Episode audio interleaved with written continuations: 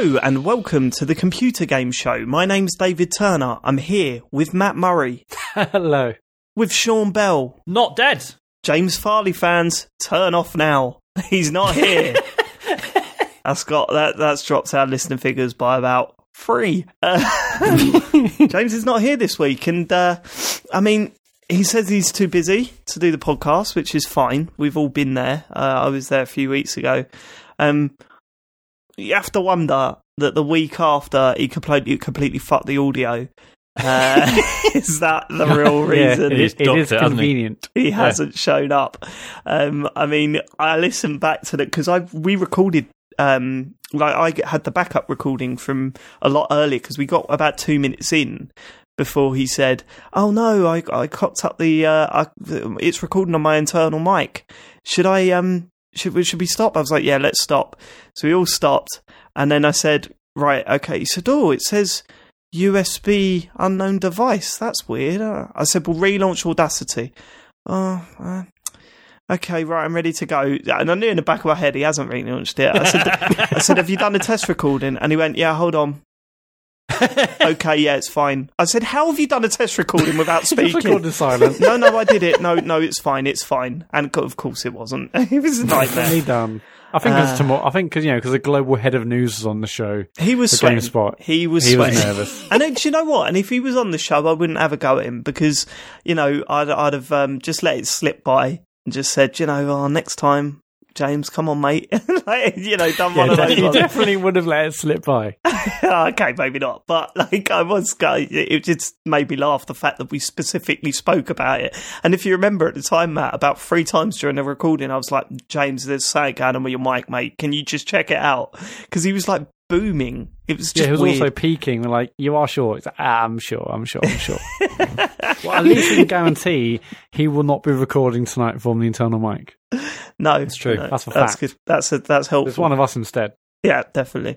One week, Dave. I really want you to do it, just because it'll be funny. But no, not going to happen. Professional. I'm way too professional for that sort of thing. What a great week! What a great week! Had a lovely birthday. Thanks for all the messages. They didn't listen to your advice there, Matt. With the please, please don't. I didn't see many for James, even with the call to arms. No, there was that call to arms fell on flat ears. Is that the way to say? I don't know. You can't say that anymore. You can't say that. Deaf ears, isn't it? Yeah, you probably can't say that now. Actually, to be fair, it's true. But no. Anyway. You had a lovely birthday. Banger. I went to see a band, Matt. I went to a gig. Ooh, should we be saying concert now? You're like mid-30s. Yeah, I went to a concert. Been to a rock concert. It was a rock concert. Concert. No, I went to see this new band that I think they're called the best new band. Swedish Death Candy. If you've not heard of them, check them out. They're well good. They're a little band from London, and they're amazing. I can't believe they're not massive. Well, not massive. They're brand new. Well, but... Dave, you just mentioned them on this podcast, so they are massive now. Yeah, yes, exactly. That's sort of how it works. I saw them at the Lexington. Heard of that venue, Matt? In North London, and next week. They'll be playing the O2, I believe. Pirate World Tour. Yeah, no, it's fucking well good, so check them out. But no. Did you do any dancing?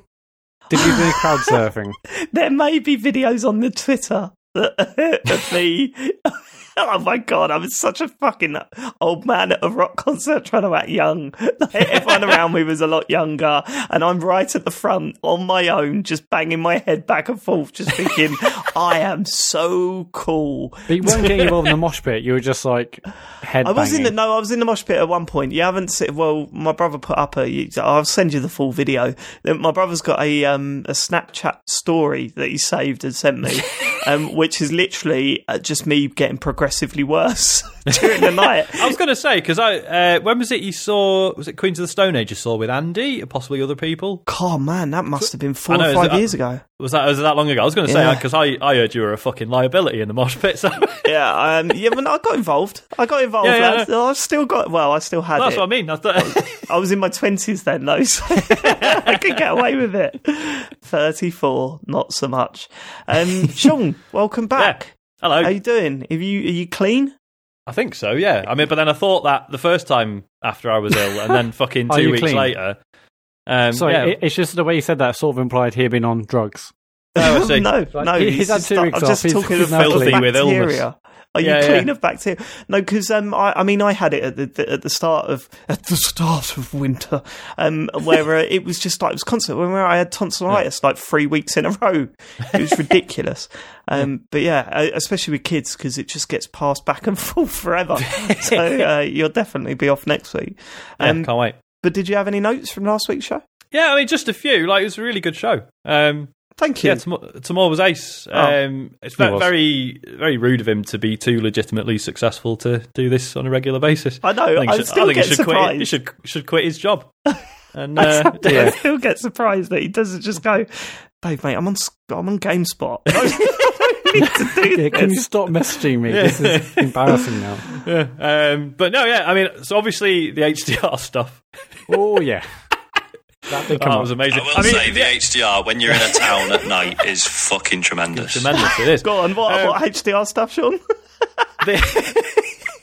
You know, like, I mean, it's one thing fucking up and not being there to defend yourself. It's another not being there and not having any intention of defending yourself, just wanting to be there to have a sense of humour about it, but not it's true. But not having that opportunity. Like, yeah, no, that was very good. Well, it's one of those things, isn't it? It's like, you know, I do feel for you in a way, right? Because it's just, it's one of those things where you say something and you don't think twice about it, and then I don't know. It's hard. It's like being convinced that a certain song is by a certain band and being adamant about it, and then having it flat out proved wrong afterwards, and just thinking, "Oh God, why was I so sure?" Like in myself, because even like so when I read that article and I was like, right, well, I'm going to try turning HDR off then, and it was like during a daytime bit.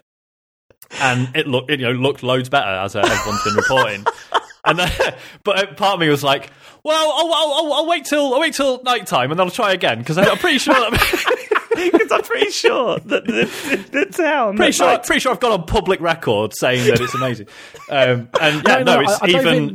This town isn't. No, it was a different town. So I'll wait another day. I'll try the other town that I was in. But, yeah. It's too dark on this one. But yeah, even at night time, you turn HDR back on. It's like, oh no, it's all a bit washed out and weird.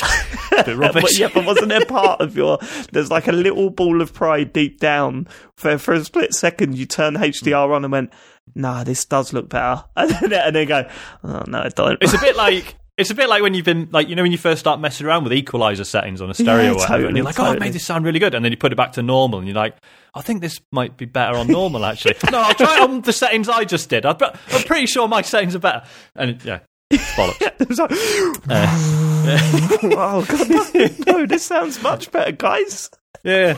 Right, what else? Oh, we enjoyed the bit with Dave, you're going to have a right laugh with two kids. The one bit where I think like James said something, but he sort of got talked over, and then you just went like, "What was it? What did you say, Matt? Oh my James? God! Yeah, I've told you before. Like, I wasn't even there, Dave. for names, I am absolutely appalling. Like genuinely, I'm shockingly bad. I just like always the last person. It's like, no, Sean, Andy, Chris, James. Well, I wouldn't keep trying once I get it right, Matt. Will I? Of course, I the last one's right. I mean, you started on someone who wasn't even on the podcast. So. I know. I'm awful with names, man. I'm telling you. But also, I must say that for the first 20-25 minutes of that show, it was a fucking nightmare, wasn't it, Matt? Like the audio quality on Discord that day was just going weird. Yeah. That's why at the start we're just all talking over each other. And we go there's moments where we're going what, and the bit where Matt like said something and it went silent, and he goes. Okay. Which was funny anyway, but it was because we were all going, didn't quite understand what you said, so I don't know how to continue the conversation. It was just a very bad week on Discord. Yeah, we had a rough time last week. What else we got? Oh, yeah, James making that weird comment about I always stab him in the back. What's that about? When did he say that? I can't remember. Yeah, he definitely said that. Yeah, it was something. Yeah, just like, but Sean probably just stabbed me in the back as usual. I think he did it once, maybe. Yeah, around I think it was something to do with one of his Google articles, and then he I don't know, he remembers and he doesn't. Yeah, maybe. Oh God, he's going to have to defend that next week, isn't he? Because you need to really. I mean, as we've said before, but I was checking today, we've got 5 episodes left before. Oh God, is that I've been meaning to count, but I've been a bit scared to count. Right, so yeah, we got 5 left before the big one. Yeah. So we're really going to have to start sorting these relationships out now, aren't we? Or maybe we absolutely don't. Maybe that's how we keep the fire lit, is by just... but if I was in your position, and I'm giving away some of my tactics here, because I have used them in the past, right, who's more likely to vote for one of your games? I think out of the three of us, it's probably James, right? Yeah. So if you split up, you've really got to think that's quite an important member to split up with. Yeah. You see, you got to think about these things because it's going to get fucking nasty. Stop being tactical with my friendships. That being said, fucking hell, when he was reading out the questions, like, James, I know not all of them are bangers, right? And and by necessity, you can filter a couple out. But just every fucking question, he was just like, oh, do I have to read this one? Yeah, he was not happy last week, was he? No, he was not. Couldn't be asked for minute one. He's having a go at you, but I know this for a fact from James. James much prefers having you on the show than when you're not there. Because when you're not there, I don't know why. I don't know what happens. But for some reason, me and Matt, like, our dicking about just calms down when you're on the show. When you're not on the show, we dick about a lot more. We do. Yeah. The thing is, with Tamoor, if anything, like, Jesus up. So when it got to the questions at the end, it was just me, Matt, and Tamoor. At one point, we were just shouting Gordon Freeman over and over. And James has got no time for that nonsense. So he didn't like the Half-Life stuff at all, did he? No, I don't think he had any problem with the emails or anything like that. I just think he was sick of us three by the end of it. My favourite moment last week was when James turned around to Matt and just went, "Look, Matt, just fuck off." Yeah, and obviously way worse things to him than whatever I said on that episode. But. Yeah. It's just built up. It's like shaking a fizzy bottle of pop. Yes, okay. Anything else? No, that was it. Good. Enjoyed it. Good, thank you. Welcome back. Should we get on to the listeners' feedbacks, Matt? I think let's. This is the biggest news. It was called Snowboard Kids. The game I thought was called Snowboard Kids, and then Phil corrected me. It was called Snowboard Kids over here, right? I think it's just the Japanese title, when sort of written in like Roman characters, is written as Snowbow Kids. Well, the thing is though, right? I when I first saw this tweet come in, I just thought, I'm going to lay into Matt and say, why don't we just call it all the Japanese names or whatever like that, right? But if I had known that was the title of it in Japan, I guarantee me and all my mates would have called it Snowbow Kids. Like, if we'd have seen that, it would have cracked us up and we would have called it Snowbow Kids. So, you know what I mean? What could you do? I was actually quite happy that come out, especially listening back and hearing James quote, "It will never be... it was never called that, Matt." Like, how you haven't clipped that is beyond me. What, you mean this, Dave? "And it would never be called that, Matt. It would never be called that." You're a genius. There's also this one was good. "Surely you didn't think that was really the name." Yes, Matt. Yes, James, I did. Right, so Darren got a message saying, it was correct. Then Matt Charlesworth message saying, yes, it was correct. And I Googled it. I mean, I don't know why I didn't Google this the week before. I just didn't, you know. But yeah, basically, I found like a scan from N64 magazine, which is a magazine I absolutely loved back in the day, and they did a review of it, and it was called Snowbow Kids. Obviously, that was like a Japanese version. It was announced at Space World, also with that name, and I guess it just stuck. And do you want to play that clip again, Matt? I can do. "And it would never be called that, Matt. It would never be called that." Yeah, and you're not doing HDR, so you're not seeing the whole thing either. I mean, we could just build up. David, I'll play my second, you play your other one. What? I've only got one of him. "Surely you didn't think that was really the name." I thought, I'll just play this one again, shall I? Yeah, and you're not doing HDR, so you're not seeing the whole thing either. We need an app, don't we? A soundboard app. Soundboard app. Yeah. Just things that we've got wrong. Lama laptop. Anyway, so the main thing was it was Amiga Mental. It was called Snowbow Kids, and I feel a lot better. And there's also a PlayStation version also called Snowbow Kids Plus, again the Japanese version. But well, anyway. Congratulations, Matt. I could sleep well now, knowing that it wasn't me going crazy. It was at one point the name of the game. That's it. Liz Walker emailed in. I was totally separate subject. Just wanted to say Tamoor hit the nail on the head with the Diablo Immortal announcement last week. While the usual disclaimers apply that the internet loves to rage, the developers didn't deserve the shit they got on stage. There was another aggravating factor for me as someone who considers himself a hardcore Blizzard fan. The price of the virtual ticket is £35, while the actual BlizzCon ticket to attend in person is $199. Whether you view virtually or in real life, that's a lot of money to pay for an event where no new games, apart from Diablo Immortal, were announced. The most exciting announcement they had, in my view, was Warcraft 3 Reforged, which is obviously a remake of Warcraft 3. This year, I decided not to buy a virtual ticket due to tight finances, and quite frankly, I'm absolutely relieved I didn't, as I suspect I would feel quite ripped off at that price point. Ultimately, I think Blizzard should have just skipped a year, something they have done before, as it seems to me they just didn't have enough to show to justify a two-day con experience.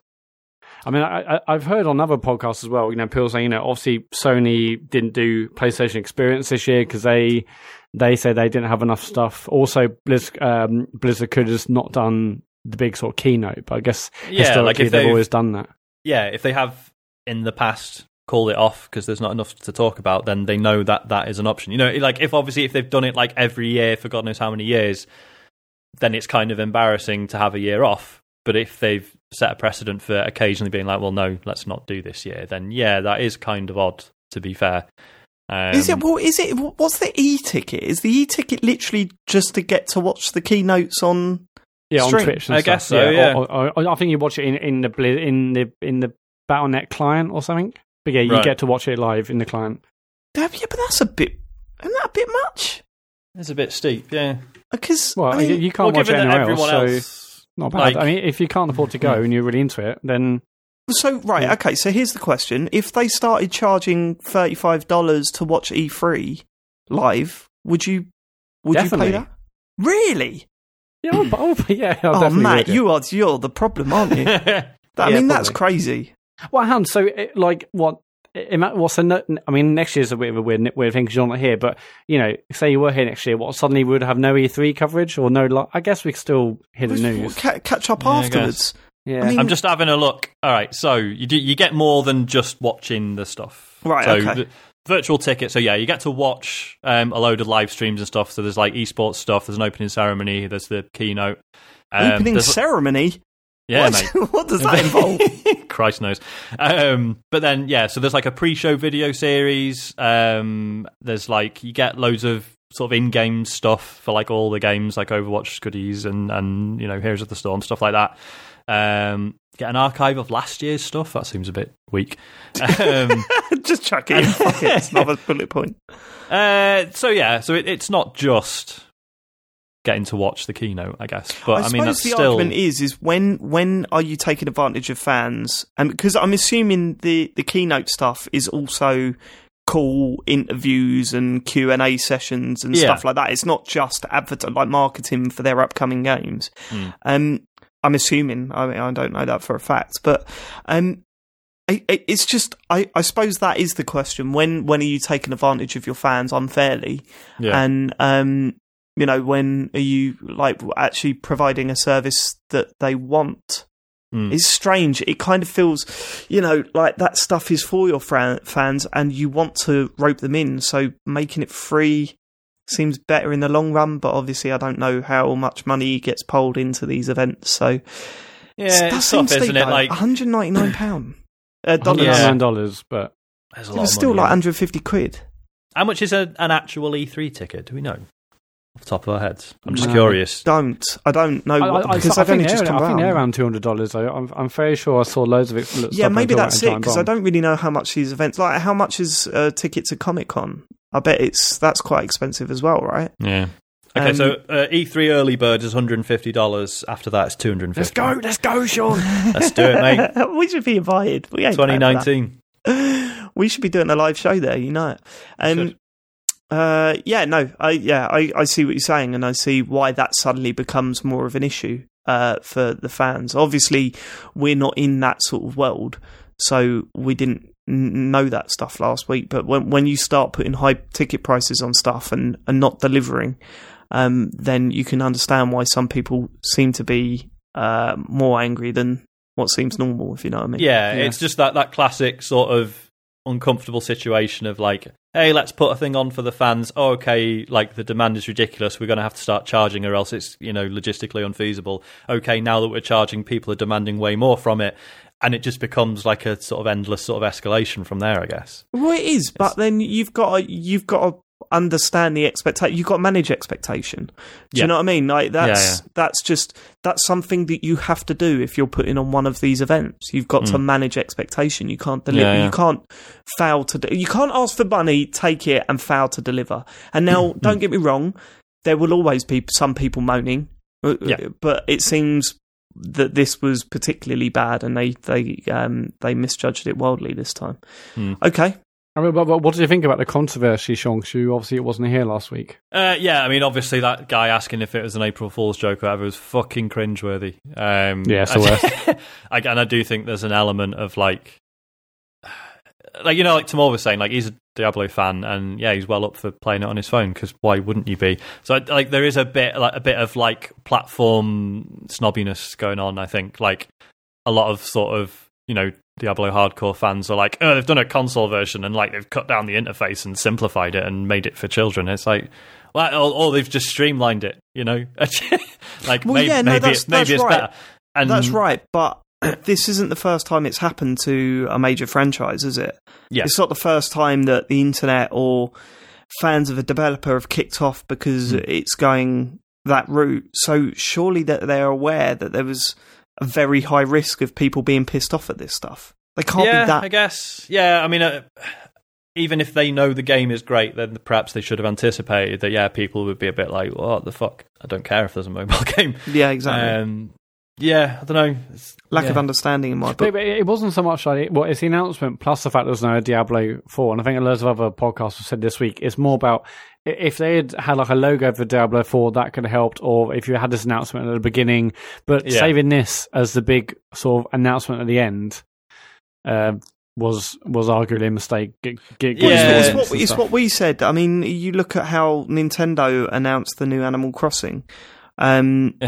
They had the announcement that everyone wanted just backed up. Like, I mean, they didn't really show much, but there it is, and that's what took the headlines. Not that the person from Animal Crossing is in Smash Brothers, but that there's a new Animal Crossing coming.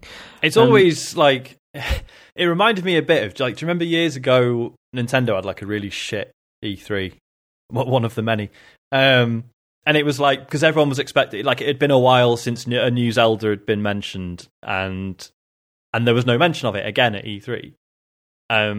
And like there was an interview with Miyamoto afterwards where he was like, well, of course we're making a new Zelda. We're never not making Zelda. Do you know what I mean? So like when people go nuts, like in this instance, oh, why didn't you announce Diablo 4? It's like, they're going to be making Diablo 4, guys. Like that. I mean, they've always said as much. Yeah, but I can understand it. But I guess being upset they want at not seeing it. Like, yeah, no, it's not about not seeing it. They want to hear the developers talk about it. Like them just mentioning that it's coming is going to be it's quite a big thing to fans of the series. Like I always bang on about like fucking Armored Core and stuff, because to me that like that's not a certainty that they are doing a new one. I mean, they kind of said they are in interviews and stuff, but it's been that long, I don't really know if I believe it anymore. So when that gets announced, I'll go fucking mental, because it's not a guaranteed thing, whereas big studio hasn't yet announced next iteration in one of their biggest series doesn't mean they're not making it, It's true, which technically means that the follow-up to Breath of the Wild is being developed on. Exactly. It's being worked on right now. They've said that this week, haven't they? Like, have they? There was a news story saying, Nintendo working on new 3D Zelda. I didn't even read the piece. I didn't need to. It was like, God, I think because someone maybe... I don't know if I could trust you, though, Matt, because you said that Rockstar were working on HDR as well. And Global Head of News said no. I looked into that, but basically they said they're looking at issues, but there's no official mention of HDR. Looking at issues, as if they didn't know that they didn't implement it. It's a weird one, isn't it? Like whoa, what do you mean there's no HDR? We'll have to take a look at that. Thanks for pointing that out, guys. Like... Yeah, it is strange how that happened. I don't know. There's no what, but we thought that the towns at night. Look, we heard it on a podcast. A guy said they. Yeah, our playtesters said it looks incredible. We've spoken to our HDR expert, Sean Bell, and he says our implementation is fucking tremendous. It's got a good pair of eyes on him, that boy. Speaking of HDR, Thomas Lamafluff 42, the HDR discussion was hilarious, but readers underscore key interesting point. This 4K HDR stuff doesn't really matter, does it? We're gradually being conditioned to think it does, to spend more money in pursuit of it, only to see things that aren't there. Remember the PS4 Pro launch? People were crowing about the announcements, improvements to games, which hadn't actually been enhanced for Pro at all. They spent their money and were told things were better, so they were convinced themselves it was a big leap. I'm complicit in this movement because I do own an X and a Pro, but the truth is we don't really need them. Before these iterations of the consoles came along, we were perfectly happy.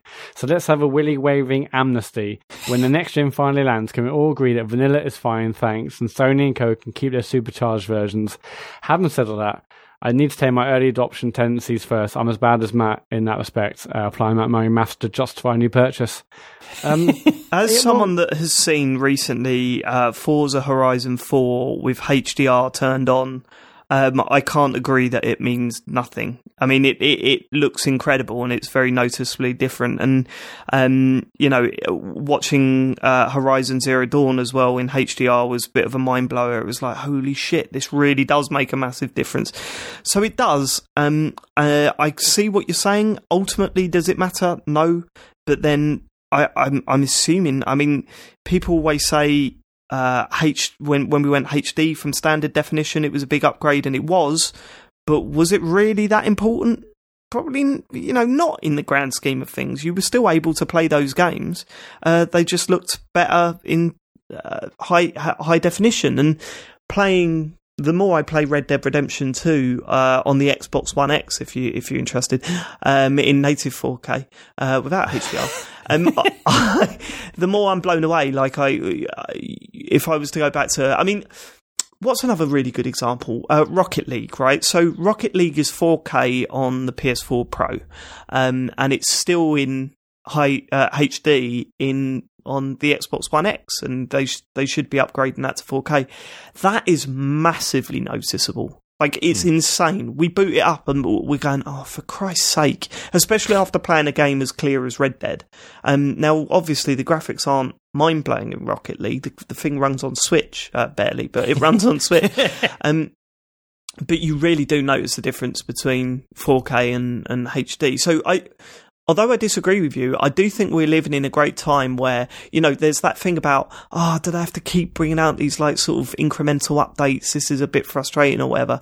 But for me, it's just about choice now, isn't it? You don't have to join this 4K stuff and you can still play the latest games. Like, you've got the choice there. It's all good. One thing that I did want to ask you, actually, Sean, how's your PlayStation 4 running in terms of sound when you're playing Red Dead? It does get a bit noisy at times. Where's it particularly noisy? Like in the towns and stuff? Yeah, Saint-Denis, it gets pretty bad, and it does, like, the frame rate does stutter a little bit sometimes. There's still some frame dropping on the Xbox One X version, to be honest with you. Especially, like I can't even say this without thinking of the quote. I apologise, I'm not going for a joke here, but at the town at night, when there's, like, a few fires burning and stuff, it's it can get a bit stuttery, but it's not that noticeable. It's fine. Yeah. It's really fucking loud on my Xbox One X. Really? No way. Mine's literally been silent. Yeah, I mean, normally my Xbox is sort of in, like, the entertainment, like, cabinet thing, and when it's in that, I basically have to have headphones on pretty much because you can't hear, like, the game. Shit. But I have, like, started, like, you know, extracting it from that and and put it on the floor, and it is a lot quieter. So maybe it's just, like, the fans echoing in that entertainment. Have you hoovered out the vents? It's annoying as fuck. I mean, I haven't, like, taken it apart like I've done with my PlayStation on occasion. No, you don't want to take it apart. No, I can't see any dust on the vents or anything. I don't know. It's ridiculously loud. It's like, yeah, I was playing maybe this week or last week, and, like, Jill was in the lounge as I had it on, and she's like, what's happened to your machine? She thought something was wrong with yours. She's convinced something's broken on the Xbox, but I think it's just how it is. But I genuinely haven't heard it like since I bought it. There's not been a single say. It's been the best. And yeah, no, with Red Dead, the Xbox doesn't make a single noise. It's crazy. I was really happy with it. Because that's one of the reasons why I bought the fucking thing. But have you noticed that Sony have been eking out new iterations of their PS4? I've heard about this. Super, way quieter. Yeah. But then mine was really quiet, and like my Xbox was silent in the beginning. I think it's just over time, things, dust or whatever. Just you've got to get that cleaned out, I reckon. Yeah, maybe I will. But, it gets me nervous. But yeah, it's loud as fuck. Basically, it's ridiculous. I'd play headphones on because I want to actually hear the game. Oh man, that would absolutely bum me out. I mean, I've been playing with headphones on anyway, really, because the sound is so good in that game. Yeah, that it feels like But it's that would really bum me out. It's literally the reason why I bought it, and so far so good. Nice one. Mike emails in. I've been considering writing this email for a while now, but I've largely been putting it off. However, at the start of this week's podcast, I felt something needed to be said. In the news section, James said, Overwatch's new hero has been announced. Does anyone care? No, I don't think so. Yes, James, I care. I've noticed of late that there's been a distinct tone when it comes to discussions on subjects that don't directly impact the group. Especially around PC-centric games and news. It's at best disregard, at worst derision. Overwatch is a huge game. Many of your listeners, myself included, love it. For a lot of players, a new hero being announced is a pretty big deal. James casting it away out of hand and the other host agreeing with him can be pretty dismissive of your audience's taste because they don't immediately align with your own. Mike, for a start, that's not true because I added the fucking news story myself. So I'll carry on. The same goes with James's initial reluctance to discuss Diablo Immortal, only including at Tamoor's insistence. Actually, that was my insistence because it was big news when he pointed it out. As a senior news editor for GameSpot, that it's the biggest news story of the week. I agree, Mike, because I put it in. Combined also, he's not the senior news editor of GameSpot, is he? No, he's a global head. Yeah, okay. Get away. Combined with the tone the group can take in relation to PC gamers can be downright respectful. Several weeks ago, there was a discussion involving all of you where you took a piss out of PC gamers who spend money on mechanical keyboards. Mike, I'm literally next to a mechanical keyboard as I speak. Anyway, I'm not one to be easily offended by stuff. Was it you were taking the piss out of? Well, maybe. It was the PC gamer stand at EGX, wasn't it? Yeah. All these people sitting there going, mechanical keyboard. Oh, but now I feel cool. No, it's gone. I've literally gone myself. I'm not one to be easily offended by stuff. It's a bit shit to be lambasting people for investing money in their hobby. PC gamers take pride in their custom hardware. They spend their money making machines that provide the exact experience they're looking for. From a point of balance, I've never once heard any of you talk about PC gamers who spend money on SCUF controllers and the like. Though if you have, console gamers to be corrected. I understand the four of you are primarily console gamers. I get that. I'm not expecting PC gamer levels of analysis from you or discussions on PC hardware. That's not what I listen to you for. But I'm suggesting that as the status of the pod is growing, thank you, and the audience is expanding, thank you, not to disregard aspects of gaming that don't directly interest you, especially when it comes to curating the news. There were some huge stories that came from BlizzCon outside of Ash and the Diablo controversy from the Warcraft 3 remaster. The amount of sound he must have made typing this email out. This is going on forever. Cool. It's a loud one. To the first ever non-Korean StarCraft 2 Grand Champion, none of these were even mentioned, but James was happy to point out that the Switch announced on the GameCube, which is a non-story. We did point that out, to be fair. That will be big news. Yeah, we fully agree with you there. I feel like you're cutting out a chunk of your audience by taking a dim view of the PC and PC gamers. What I don't understand is that why Sean plays on PC. Matt has built PCs in the past. I don't get why you disregard big PC related news. And if you don't actually disregard PC gaming, that's certainly how it comes off from a listener's perspective.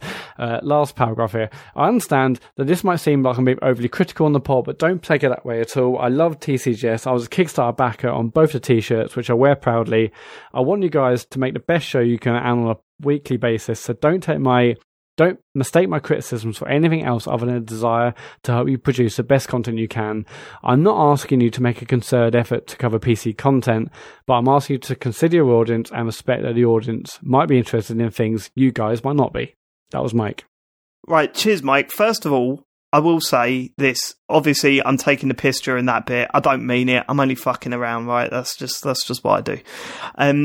Secondly, I hear what you're saying, and it must be frustrating to be into a side of gaming that we completely dismiss and that we're not interested in, so it doesn't get covered on the show, right? I understand your point of view. But let me ask you this. Would you prefer us to give us our honest viewpoint in that we're not really into PC gaming and or we're not into Overwatch? Would you prefer us to pretend that we are to cover this stuff, or sort of bumble our way through the news with this sort of misinformation and making shit up and Overwatch, man, like that sort of chat? Or would you rather us be honest and just say, look, this is our point of view, like this is we don't play these games, we're not interested in it, and all right, you might be interested in the news, but we wouldn't have anything to add to it because we're not in your world, we're not in that what's the best way of putting it? We're not into that side of gaming, so any of our opinions is completely invalid, and that includes the ones where we're taking the piss. I think so. Don't take it too seriously. That I don't think he's asking us to include stuff. I think he's just asking us not to be dismissive of it. I cannot not be dismissive, Sean. It's so funny to just write off a game, especially in front of Tamoor, who adores it. It's too funny to me. So sorry about that. I don't mean it as a personal dig. And if you're into that side of gaming, then all good. But I can't stop myself. And if that annoys you even further, Mike, then don't worry. Couple of months and I'm gone, mate. And I'm sure everything will tone down. Yeah, 6 more shows. Count them down. And Matt takes over. He's so obsessed with listening figures and numbers, so you'll suddenly hear him getting into PC building and talking about mechanical keyboards, and you wish you'd never asked. Do you know the keyboards? Mechanical keyboards with all fucking rainbow lights on them and stuff. Fine, it's the mice that get me with the interchangeable weights, so that you can change how they feel the fact they look like they've got all fucking spikes on them and stuff. That's where I drop off. I mean, but there is a console version of that. The whole Xbox Elite controller, which I was looking at this week and thinking, if there's a Black Friday deal. And then I looked at it and just thought, really, do I need that? I used to take my PlayStation 4 pads apart and put different sticks on them because I was insane. So, I mean, we've all got our little quirks. It's just it's fun to look at other people's quirks and ignore your own. The SCUF controllers do look good, but they are expensive. Do they? What are they? Well, they're basically like the PlayStation's version of the Elite controller. You can have like multiple pads on the back and all sorts of stuff. All the big like YouTubers play with them because you can do like 4 moves at once. I tell you what, when I was looking at the Elite controller this week, and they was going to talk about the paddles and you can assign them to different things. How much easier would that make Red Dead? Like, really, how many sheriffs would keep their lives in that game? Because you've got the 4 extra paddles on the back. I'm surprised it wasn't promoted alongside it. If you want to play Red Dead the way it was supposed to be played... If you want to be able to play Red Dead... Yeah. If you want to stop shooting everyone, buy this pad. Also, I've got this horrible feeling, like... Do you think this as well? You've seen the back of the pad, Sean? The back of... The Elite Xbox controller. Oh, no, I haven't, no. Has it got all the little paddles on it and stuff? Yeah, it's got paddles on it. And I just think, that like lump of fat at the top of your palm just before your fingers start? I just keep thinking that I'm just going to pinch them with these paddles, and it makes me feel, don't want to use it. I'm sure it's not the case, but my big chubby hands just getting caught up in bits of metal and plastic. I don't like it. All I wanted to do was change weapon. But no, don't take us too seriously. I from my point of view, I'd rather us be honest and say we're not into the gaming, that side of gaming, than try and cover it, because I think we're going to come across so badly. I think that would anger you more if we tried to talk about Overwatch without knowing much about it. Like, if you'd have told us about his character and I went, Matt, what special abilities does this character have? Well, he does this, Dave. Oh, that sounds like that could be trouble for... It's a she, Dave. Bastion? Is it? I don't know. See, yeah, I'm not into the game. Yeah. No, I mean, for what it's worth, I would love to get back into Overwatch. It's just time. Too much to play, unfortunately. I keep occasionally, I'll see someone with an Overwatch baseball cap, and I think that's pretty cool. Like, they just with the logo on it. I'd quite like one of those. And then I think, but if I wore it, then people would want to talk to me about Overwatch. And then she totally played in weeks. I'm going to embarrass myself. So yeah, leave it. What's that? What's that big Korean MOBA game that everyone's into? Dota? No, not Dota. League of Legends, isn't it? League of Legends, yeah. That's not Korean, but it's Maybe I should get a League of Legends t-shirt. Just when someone come up to me, are you into League of Legends? No. Just like the shirt, mate. Legends like never die. I'm just trying to appeal to my audience. Sorry, I mean, that was unfair. Sorry. When you have a child, there is always one weird game you get into randomly because it's like 3 a.m. and like, maybe LOL will be the game you get into when you come back next year. You're like, yeah, I've played one game. It's almost definitely not. No, maybe The Room, Matt. Maybe I'll text you about The Room over and over again. That was rich now. I'm tempted to double dip. Oh my god! All right, okay.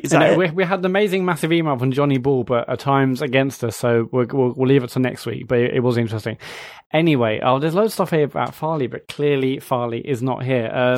What sort of give us a taster?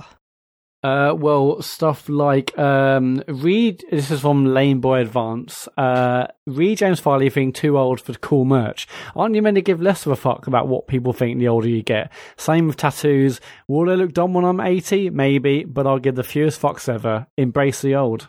That was after we talked about the stuff from the Sega shop that James was too embarrassed to wear. James is very strange with that stuff, isn't it?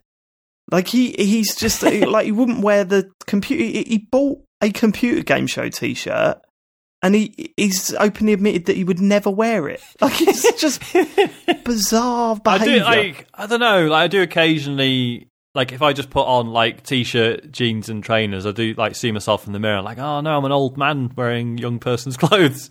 Which is ridiculous. Whoa. Just because you wore t-shirt and jeans... When have you ever worn young person's clothes? Also, if you think they're young people's clothes, then what the hell are you supposed to do? To wear like tweed trousers and pretty much, mate. Nice pair of chinos, casual shirt, and smoking a blazer. Jacket. Yeah. This flat cap's really bringing out my youth. It really reminds me. When you say young person's clothes, do you mean in the 1920s, Sean? Yeah. I am so sorry. These attacks are coming from nowhere. But you were off last week, so you need a couple of digs. Yeah, so last week we were talking about, like, obviously that Diablo Immortal game. Mike Diver tweeting, by the way, Computer Game Pod, I couldn't listen to this episode without referring to the fact that there was a mobile Titanfall game. Titanfall Assault, I think it was. Yeah. Briefly came across it in my previous professional life. When he sent that in, I was thinking, I do kind of remember there being an announcement, but I must have just blocked it out. Like, I must have just gone, nope, it's not happening, doesn't exist. So yeah, well, it's like a real-time strategy thing, wasn't it? Yeah. Why? Yeah, not interested. I mean, Titanfall didn't exactly shift numbers, did it? Neither of them.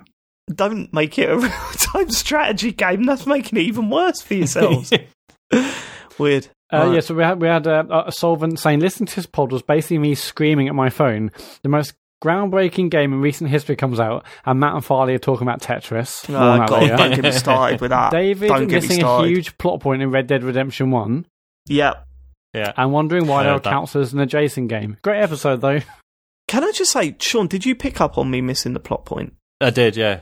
But so what did I say that? Because I didn't even think that I referred to the plot. Like I said, what had happened by the river that I met two people. Yeah. Those characters are significant for reasons that I won't get into because I guess it's a spoiler. No, I was. He's already told me, but which I don't consider a spoiler either. To be fair, so I'm not angry about it. But I just didn't put two and two together. Like it's not like I missed a plot point, but I just didn't recognise a character. That I think that's the best way of putting it. But no, fair enough. I mean, if that, whatever. I've done that a million times to people. when you were going, what was that game that thought it was Halo? Oh, yeah, it was Brink, wasn't it? Yeah, it was Brink. No! Yeah, Brink, there's nothing worse than hearing that on the podcast. He's on a rip. Right, so there's more Game of the Year chat, because once again, our policy is under attack. So, Insert Coins first said, you're correct about Hollow Knight. It was a 2017 game and it wouldn't be eligible for Game of the Year show. But Dead Cells was released in 2018. It was only early access before. Joshua Garrity continues, so Dead Cells blurs your GOTY policy slightly. It was available on early access on PC, but 1.0 is this year. You're cool. As for Into the Breach, that was definitely out earlier this year, not last year, so that still counts.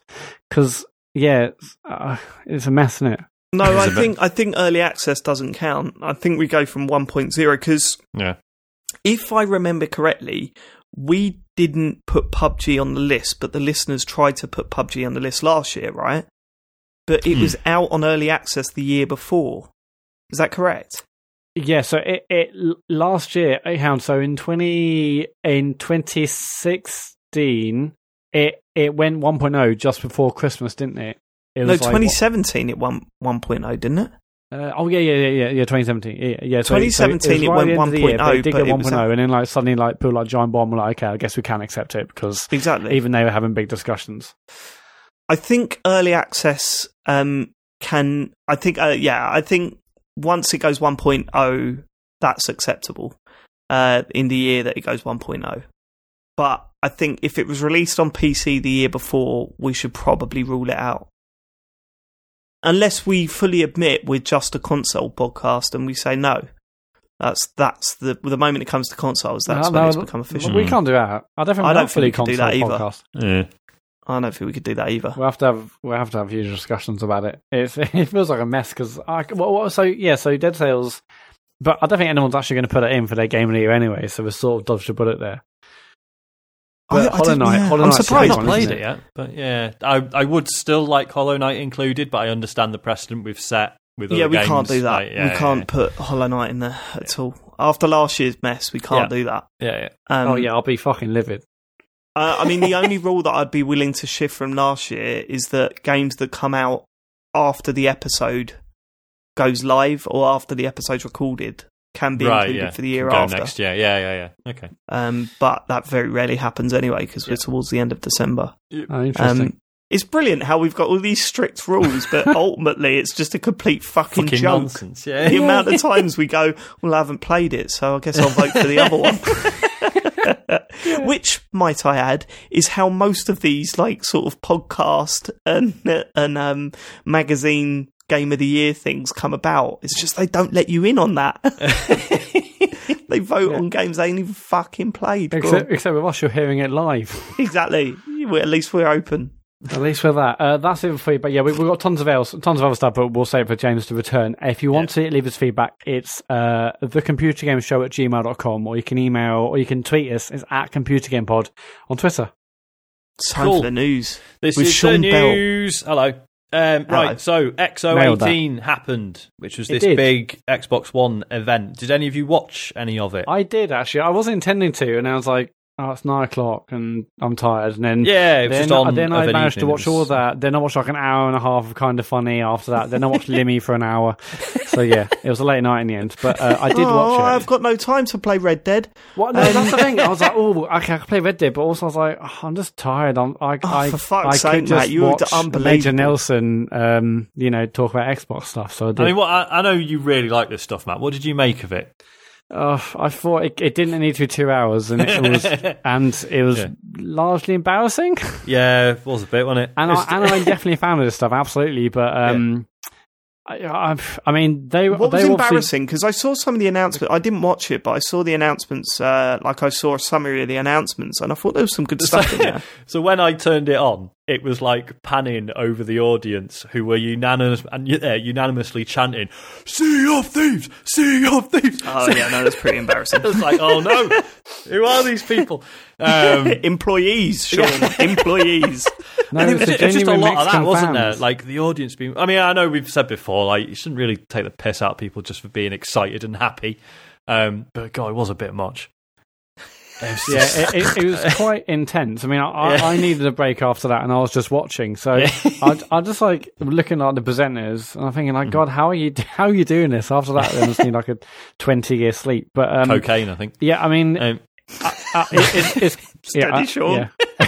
It's cool they're doing it, and I enjoy watching it. But also, like, it could have been tired. But anyway, regardless, the announcements. Yeah, there were announcements. The big ones, so Crackdown 3's got a release date that it's definitely not slipping from. 15th of February 2019. So that's a week. That's a week before the Big E. So it's great they got a release date. I am looking forward to it because I enjoyed the first one and the second one actually. But I only a week before like Anthem, like make it 2 or 3 weeks because at this point I'm like, well, Anthem's out next week. Maybe they saw Anthem's E3 showing and just went, oh, no, we'll be all right. But there's a lot of things out on the 22nd. Anyway, regardless, it's out on the 15th. And I thought it looked good. I haven't seen any trailer or anything. I thought it definitely looked better than they did at E3. And the big thing, they announced that it's a new multiplayer mode called Wrecking Zone, and basically it's full multiplayer map, but because of the power of the Azure cloud, you can destroy the entire map to kill. I think it's like 5-on-5 team deathmatch, and you can basically shoot rockets to blow up towers that the enemy team are on to kill them. It looked quite cool. Yeah, when I saw this, I honestly thought that the destruction stuff was just like not going to be in the game after this. Well, this is it, Sean. When I saw this, I haven't actually seen the video or anything yet, but I saw the announcement and I thought, is this their get out of jail free card for like, you know what I mean? Like it felt like they were game. So let's stick this game mode in because we've said that there's destruction in it. And like we're not able to do it probably like properly. No enemies or anything else happening. It is just, it goes down to it. They also mentioned, the original Crackdown is now free to download on Xbox One. That's good. It's nice. It's worth picking up. Yeah. I played it this year, didn't I? You did. I played it on stream this year. It's been backwards compatible for a while because I've got it on mine, but I guess the fact it's now free to download is the cool thing. I said earlier I like Crackdown 1. I barely play that because by the time I got my 360 or whatever it was, I mostly played Crackdown 2, which I know was widely regarded as bad game, and no one's really mentioning that game. Everyone's like, oh, the original Crackdown, and now here's Crackdown 3. Everyone's forgetting Crackdown 2. But I still enjoyed it for what it was, and I hope Crackdown 3 is good. It certainly looks good, and I guess we'll see. But maybe a stream is in order, Matt. Just a one-nighter, little run around the town, and we'll blow stuff up. Oh, what, Crackdown 3? No, the Crackdown 1. Yeah, hell yeah. Yeah, I'll be up for that. Okay. So, they said, obviously, this Azure stuff is the multiplayer. Like, I love to say... Oh, Sohan said, have they confirmed that there's no damage in the single-player mode? I think so, yeah. But they said that ages ago. Yeah. They sort of said that ages ago, so that's no surprise. But anyway, cool. Yeah, they've carried on buying studios.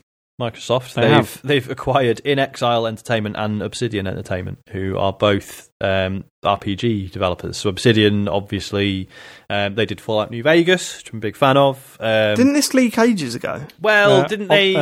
Obsidian definitely did. I can't remember In Exile, but Obsidian, that was basically a couple of weeks ago, so it's 95% done at that point. Yeah. So this was coming. So big fan of Obsidian. I've not played, so they did Pillars of Eternity and... They either did or are doing Pillars of Eternity 2. Shows how much attention I pay. I'm a big fan. Stick of Truth, they did. Oh, yeah, they did, yeah. That'll be interesting. I just hope whatever they do still comes to PC as well. In Exile, I'm not as knowledgeable on them. I know they did Wasteland 2, and I know it's Brian Fargo who did...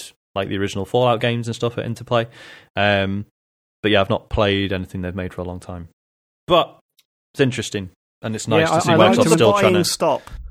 When will we turn around and go, hi, welcome Andrew Smith from Microsoft Spilt Milk Studios. Big Pixel Studios now. When will the madness end? I mean, it's good to see Microsoft getting a fucking stable together though, isn't it? I just hope they don't close them all in another 3 years. I can't see them doing that. I mean, this is them trying to do what Sony have done like years ago and have their own studios rather than, you know, they closed them down, you know, a few years ago, but now they're clearly setting themselves up for Xbox 2 or whatever it's going to be called. Yeah. They want their own sort of suite of studios, and it's exciting. Mm-hmm. Obviously, they said, I think it's like Matt Booty was the guy's name, like head of Microsoft Studios, and he's like, we don't have set out a checklist of we want these game types and this studio. It's all about the talent. Because I was thinking, okay, maybe you should, because there are literally like two massive RPG developers you've just bought here, but maybe these guys will be creating other games that, you know, rather than just strictly the RPG heritage that they're known for. Yeah. Oh, wouldn't you love it if they just started to put them on football games? I mean, Obsidian. Mate, if Chris Avalone from Obsidian was writing the Journey, I'd be fucking well into that. It's true. It is true. Yeah. But it is exciting. I mean, they've got. I mean, I can't remember. So it doesn't say I can't remember how many of their studios they got now, how many they bought. But you know, in like, I guess we're not going to see this stuff for like 3 years plus. But you know, in 3 years plus, it's going to be hopefully exciting to see what stuff they announce. Hopefully, yeah, sure. I'm looking forward to 3 years plus. 3 years plus, isn't it? Although I haven't said that. I think one of them said on stage, you know, actually they are going to release stuff much, much sooner. It's not going to be a massive wait, because some people are already working on things. Mm-hmm. All right, maybe 1 or 2 years plus. Maybe 2 years plus, and then 3 years plus. And then 5 years plus. Okay. Well, something that's happening right now. 14th of November. Oh, yeah, so that'll be now by the time you listen to this. Some games are getting mouse and keyboard support on the Xbox One.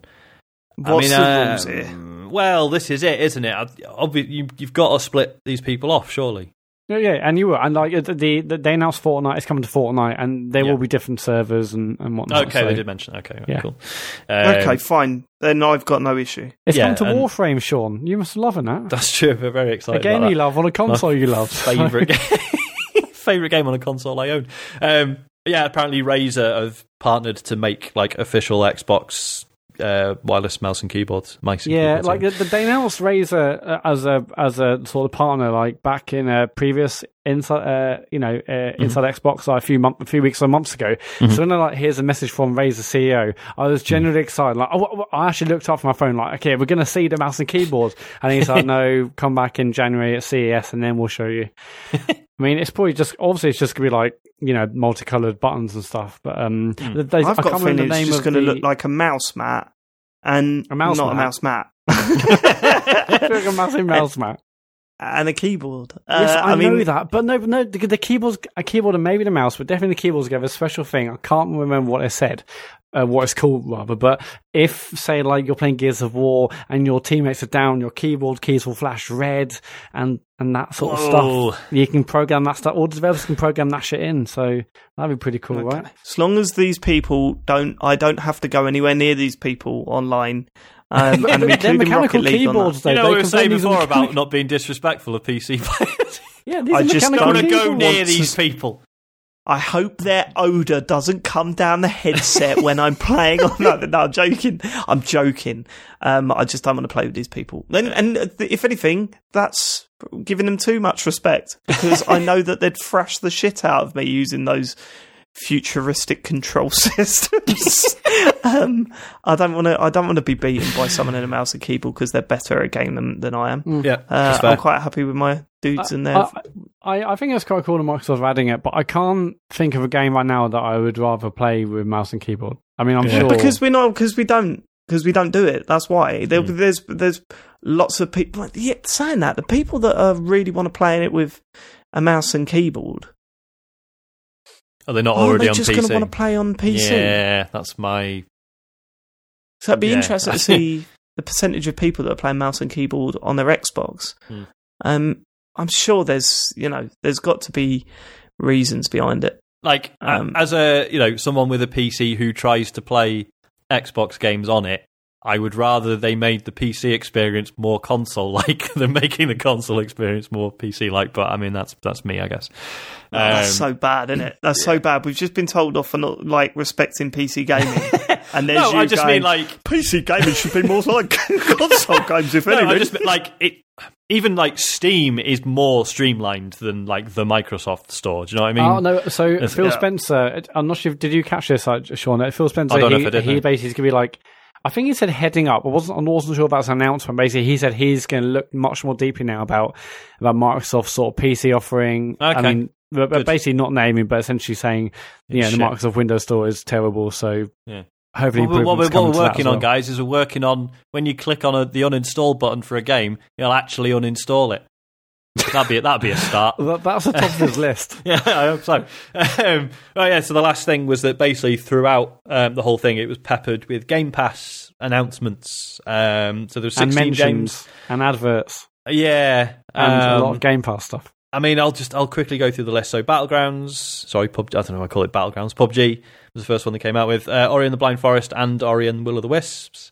Nice one. I wanted to play Ori, the first one. Obviously, isn't out yet, but I'm excited. Yeah, I've played a little bit of it, but not enough to really get into it. I mean, considering I know it's meant to be really hard, but I mean, I did most of Hollow Knight, so probably be all right. Maybe I should go back to that. I'm sure it'll be fine. Thief of Thieves Season 1. This is a new game that is based on a graphic novel by what's his name, the Walking Dead fella. Yeah. Oh God. What is it?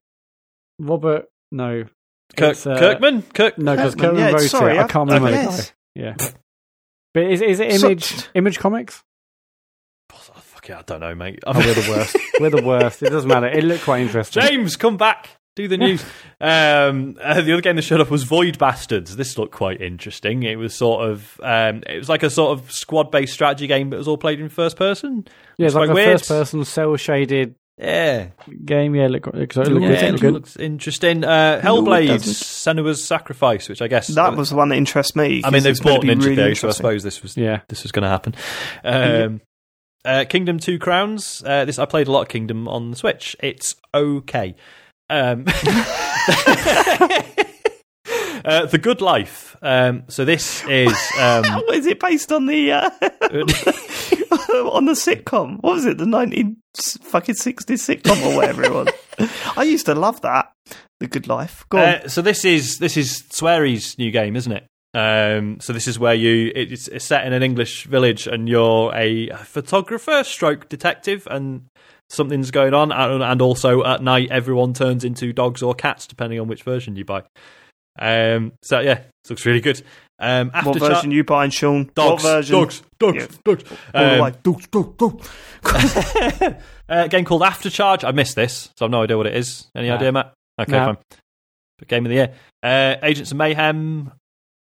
Dave. Oh, dear. Forgot about that one. Jesus. I saw someone reference it the other day. I think it was Sam Roberts on Twitter. Yeah. He sort of said, I never want to play it like that. I never want to be reminded of Agents of Mayhem ever again. And now I think that's a bit harsh because, I mean, it was okay, but it was just not what I think it set out to be in the slightest. Uh-huh. I think it was supposed to be a massively multiplayer online thing that they just didn't have the budget for and then fucking pulled all the online stuff out of it. Weird. Supermarket Shriek, which... Oh, did you see this, Matt? Yeah, so you're basically in a shopping trolley and you got a goat in a shopping trolley and the shrieking of the goat powers the shopping trolley. I wasn't sure if it was a racing game or a puzzle game. Yeah, we'll probably need to go through all the games because I don't know anything about the rest of them. I was going to say, I mean, I'm glancing at the list. I think we're all right. I mean, the last one also is Thomas Was Alone, which is a... Yeah. I mean, that's been about 50p for the last 5 years. Yeah, and about 1 billion humble bundles. But, like the fact that PUBG's in it is interesting. I mean, I've already got it, of course, but that's it's been out a year now, isn't it? And it was an exclusive to Microsoft have always held it up. Yeah, I mean, they're doing it now because it's basically unconfirmed, but essentially everyone's saying it's coming to PS4 in December because that's when the 12 months will be up. So it's a good time to also add it into your Game Pass. Yeah, that's pretty good shout. Yeah, I've had Game Pass. I had it on the first couple of months it came out because I had got a voucher on my Xbox One X, and I bought it again for another game, then for Forza, and now I've got it until February. I'm basically they've won because I am basically going to have it permanently because then in mid-February it comes out with Crackdown 3's out, and then I'm sure there'll be something out in the middle of the year, and then they've got these games like Ori and Senua, Sacrifice and stuff. So I will say, like, for me, next year they're doing exactly what we need to do because I'm paying for it. For me, next year it's going to be a godsend because come summer, where there's no big games coming out. I mean, it was an awful drought this year. I'll always see it as a terrible, terrible drought this year. I thought it was just fuck all in the summer, and to have that, like, obviously I'm not going to be gaming as much next year. I'm not going to be keeping up with the new releases and stuff. So to just have that for a couple of months in the summer, it's going to be perfect for me, really. Yeah. And they also announced for like new like subscribers, it's only like they say $1. I imagine it's £1 for new. Yeah, but that's been going for ages. There is always like new deals and stuff. They mention that Game Pass stuff a lot, and it's sort of doing my head in. Because they were drip feeding it throughout the whole 2 hours. But I mean, half the games you were just like, oh, okay. Yeah. They did show Forza Horizon 4 DLC. It's called Fortune Island. It did look good. Yeah. So it's it's set on like an island north of the British Isles, and there are thunderstorms and mountains and treasure. And it looks pretty good, as you would expect, and that's out in December. Yeah. Also, London will be coming. London will be coming. I'm telling you, like springtime next year, London will be coming. Like, I mean, when you look at Blizzard Mountain versus the Hot Wheels DLC, you could see where they put their big guns, right? Yeah. Now, I didn't play Blizzard Mountain. It's probably amazing because Forza Horizon is amazing, but, you know, it wasn't the one that spoke out as if to go, holy shit, that looks insane. London's coming. It will be. It's got to be, right? Something I haven't put this in the doc we're reading for, but they also announced Winter of Arcade, which I'm quite excited I missed this. For. Go on. Yeah, so like the idea Xbox guy was there saying to him about all the indie games and stuff, and then they said, yeah, we're bringing back a loved campaign we did a few years ago, and Winter of Arcade is coming. They're announcing more stuff for the Game Awards, I think in like next week or the week after. I have to keep an eye on them, won't we? So Winter of Arcade's coming with, you know, and there's incentives to buy more than one. I think you save. Yeah, no, it is weird though, isn't it? It's like, you know, Summer of Arcade, we all loved it, but it really was just, here's 4 indie games you can buy. Yeah, three of them are probably very good. Like, I mean, it's not like this big event where it's like, oh my god, they're doing us a but it did solid like a big event, even if the games weren't always. I know, I'm sure they so started with a few bangers. It was really weird. It was kind of like, here's 4 game trailers, Summer of Arcade, and we all went, fucking yes, I'm buying them all. They must be good. Do you think a lot of that was just because like the whole just paying a tenner for something and downloading it was still such a novelty at that point? The indie game scene was like, just starting to rise up, especially when the first Summer of Arcade come out. It wasn't a regular thing that you would buy indie games, and now it is, so will it have the same impact? Yeah, probably not. Depends what they launch with. Well, yeah. Right, what else? Oh, yeah, so... All right, Matt. Dave Perry, the games animal, is back. Yeah. My favourite story of the week. I mean, I haven't watched the whole thing. All of it? No, I haven't watched all of it. I've only watched the most important bit. How have you not watched all of it? It's only like 7 minutes long. It is. I've watched it about 8 times, Sean. Yeah, I've watched it at least 3 times. Do we need to give some context? I don't know if we've got any listeners who are maybe too young. We probably should. It was because we're only ago. Like So. Dave Perry was a man who used to appear on television show Games Master, and he was always like a bit sort of arrogant and brash, and he always used to wear a bandana with a Union Jack on his head and a leather jacket. It was the American flag. Oh, was it? Yeah. Oh shit! Is it right? Okay. He likes American things. And he famously, there was an incident where he did a challenge on Mario 64, totally fucked it, and it's hilarious because he just doesn't have a sense of humour about it. And I think he still doesn't. I think that showed. Did you not read the Eurogamer interview? I haven't, no. I'm jumping ahead a little bit here, but I'll look up a quote. Carry on telling the story. Basically, he's put out a YouTube show, and... It's kind of, it doesn't feel like it's intentionally like a cool throwback. It just feels quite outdated from what I've seen. He's uploaded it in 480p for some reason. I don't know if that's like an intentional, like, look, it's like old telly. It says it is, yeah. But it just comes across as a bit weird and embarrassing. The bit, like I say, the bit that I've seen, because it's the bit that everyone was linking to, is there is a section where he sort of goes, oh, and there's something else I've been cooking up, or something, and it's this section. It is something I made earlier. That's it, yeah. And then he looks off in one direction where...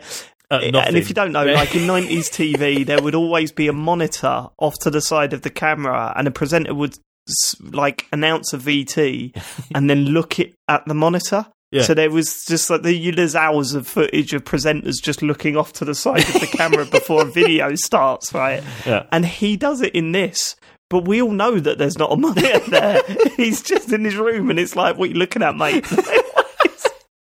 And the thing he made earlier is a section called... wait, is it? What does he actually say? Is it just women on bikini? He does it. He just says, "Here's something I made earlier," and then it goes, turn it up, look at these babes," and it's just so cringe. And yeah, and it's babes in bikinis on beat 'em ups. And the lyrics, Sean. Oh my god! Bikini babes on beat 'em ups, up and down, up and down. But it's so like the way it's done. It's just like bikini babes on beat 'em ups, up and down. It's the worst. Like, even if it wasn't outrageously sexist, it's just bloody awful. Just weird. Yeah, it's just bloody awful. Yeah. No, some of the other lines, Matt. It was they don't care about fashion, they're too busy. Bun bashing. Yeah. There's a bit where it just goes in the background. It goes, look at them. Over and over again. Yeah. So here's the quote, right? So after this video come out, and honestly, right, my point is this. I don't get offended that easily, and I wasn't offended by this.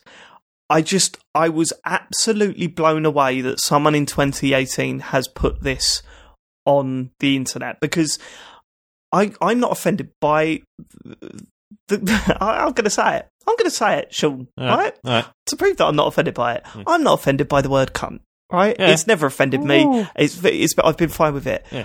I wouldn't go into a nursery and scream it at the top of my voice over and over and over again, because I know that's probably offensive to people, you know, and you don't do it. So I don't, but he just whacked it out there. And I mean, he must have known, like, this is coming onto the Eurogamer article. So afterwards, he was interviewed by Eurogamer. And one of the quotes, when you were talking about this Mario 64 thing, he said... To be honest, it doesn't bother me that much, right? Talking about the losing at Mario 64 and Games Master. Mm. He then goes on to say, but what happened that day was disgusting, and I see no reason why I should just smile and say nothing. I will continue to tell the truth about what happened when asked. Right? And I was like, well, it seems like it does bother you a little bit. Yeah. But what I will say, I kind of like, I thought he did all right with the Eurogamer interview. Obviously, just, I mean, a complete... At one point he says, yes, I think sexism is fun. He says that the bikini babes are his wife and daughter. Doesn't he then say that's a joke or something? Or he said on Twitter, he then goes, that's a joke. Yeah. What I will say is the way he played that interview was all right, because throughout the whole thing, you didn't know whether he was taking the piss or not, right? And then that makes you think of the video, thinking, well, was he taking the piss throughout that whole video? I mean, ultimately, I would say this. If he was taking the piss during that whole video, he did not get that. Like, he did not put that across well enough. Like, not in the slightest. He played it pretty straight. He played it way too straight, Matt. I mean, I said that, like, his presenting style was that of a go-karting health and safety guy. Like, before you go-karting, like, he kept going, so, we're going to either go through my box of tat, okay, or you could watch me play Mario 64 again, okay? So, what have we got here? It's a choice for you. You get to decide what we do next, okay? And it was like, all right, mate, you don't have to, like, You don't have to like, talk to me like I'm a piece of shit. Just like, it's just weird. This is just weird. You seem angry that you're doing this, if anything. It was just it's just a hilariously bizarre video. Hilariously bizarre. So bizarre. Sorry, I'm just like scanning through this interview. So at one point they sort of show him a comment on the video, which basically says someone like, you know, this is really embarrassing. Gaming's at the forefront of media now. To which Dave says, since when was gaming at the forefront of media? That has always been the big problem with this hobby. It's still so ducking underground.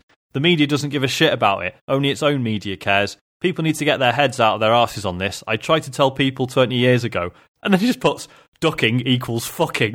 But this is it. This is why I think it didn't come across that badly in the interview, simply because you don't know if he's fucking about or not, like or if he's genuinely on top of it or not.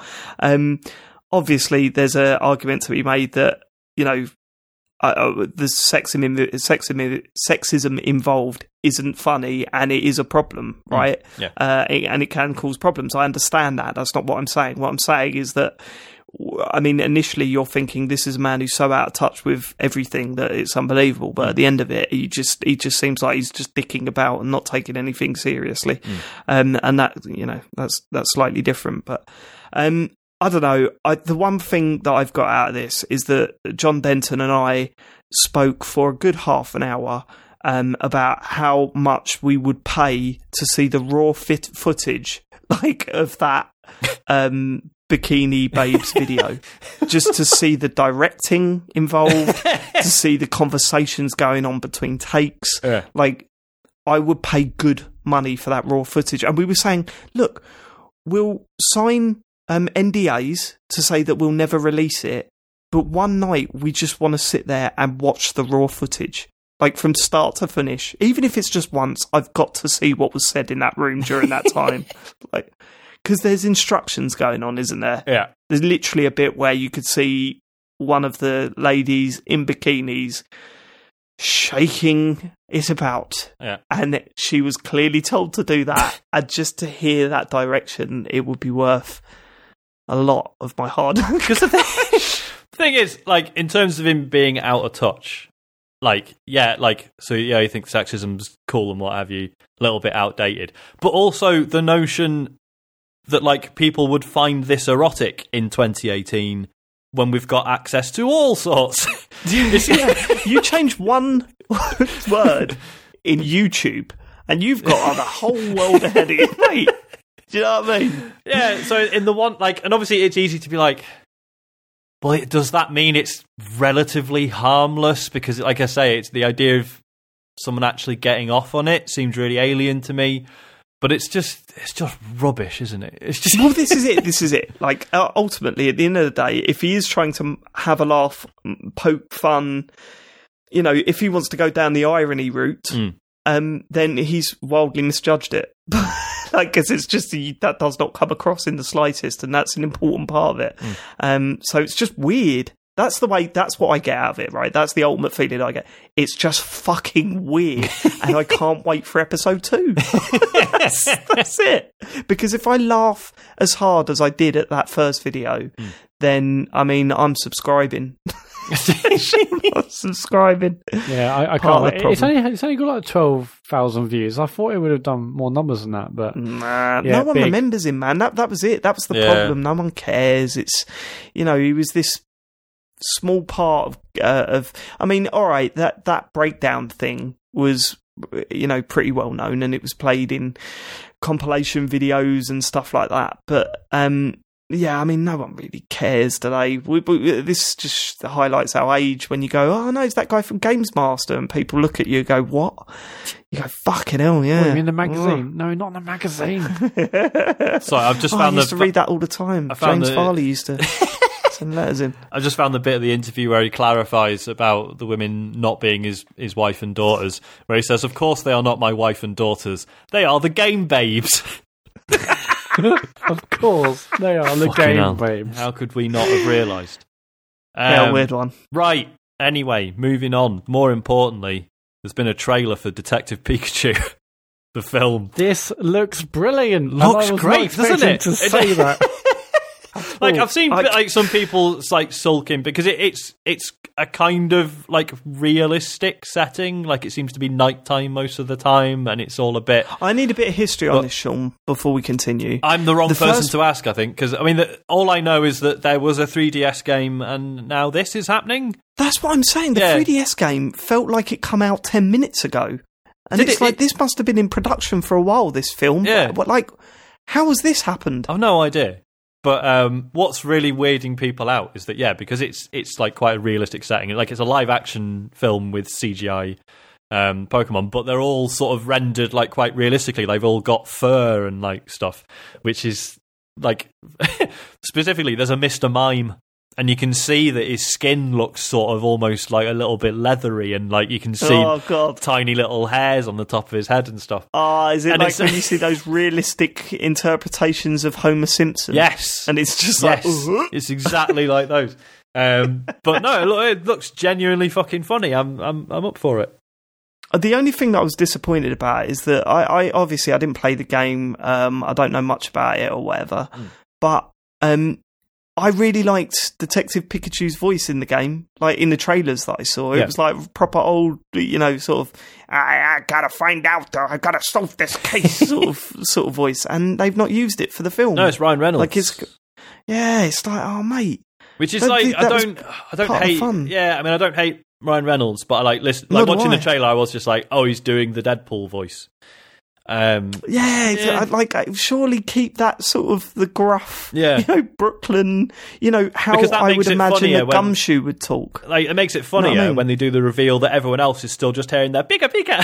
Like I said. Yeah. So, I don't know. But, no, I thought it looked great. Yeah, I thought, I mean, so is this done by, I shouldn't have asked. Is this done by the same people who did Minions? I have no idea. No way. Was that the Nintendo? That's just the Mario one, was it? That's the Mario one. Anyway, regardless, I saw a trailer. Where is that? Where's the Mario one? They're not going to show it up before this. This is the focus now, and then they'll probably drop a trailer. But it's not the same company, Matt.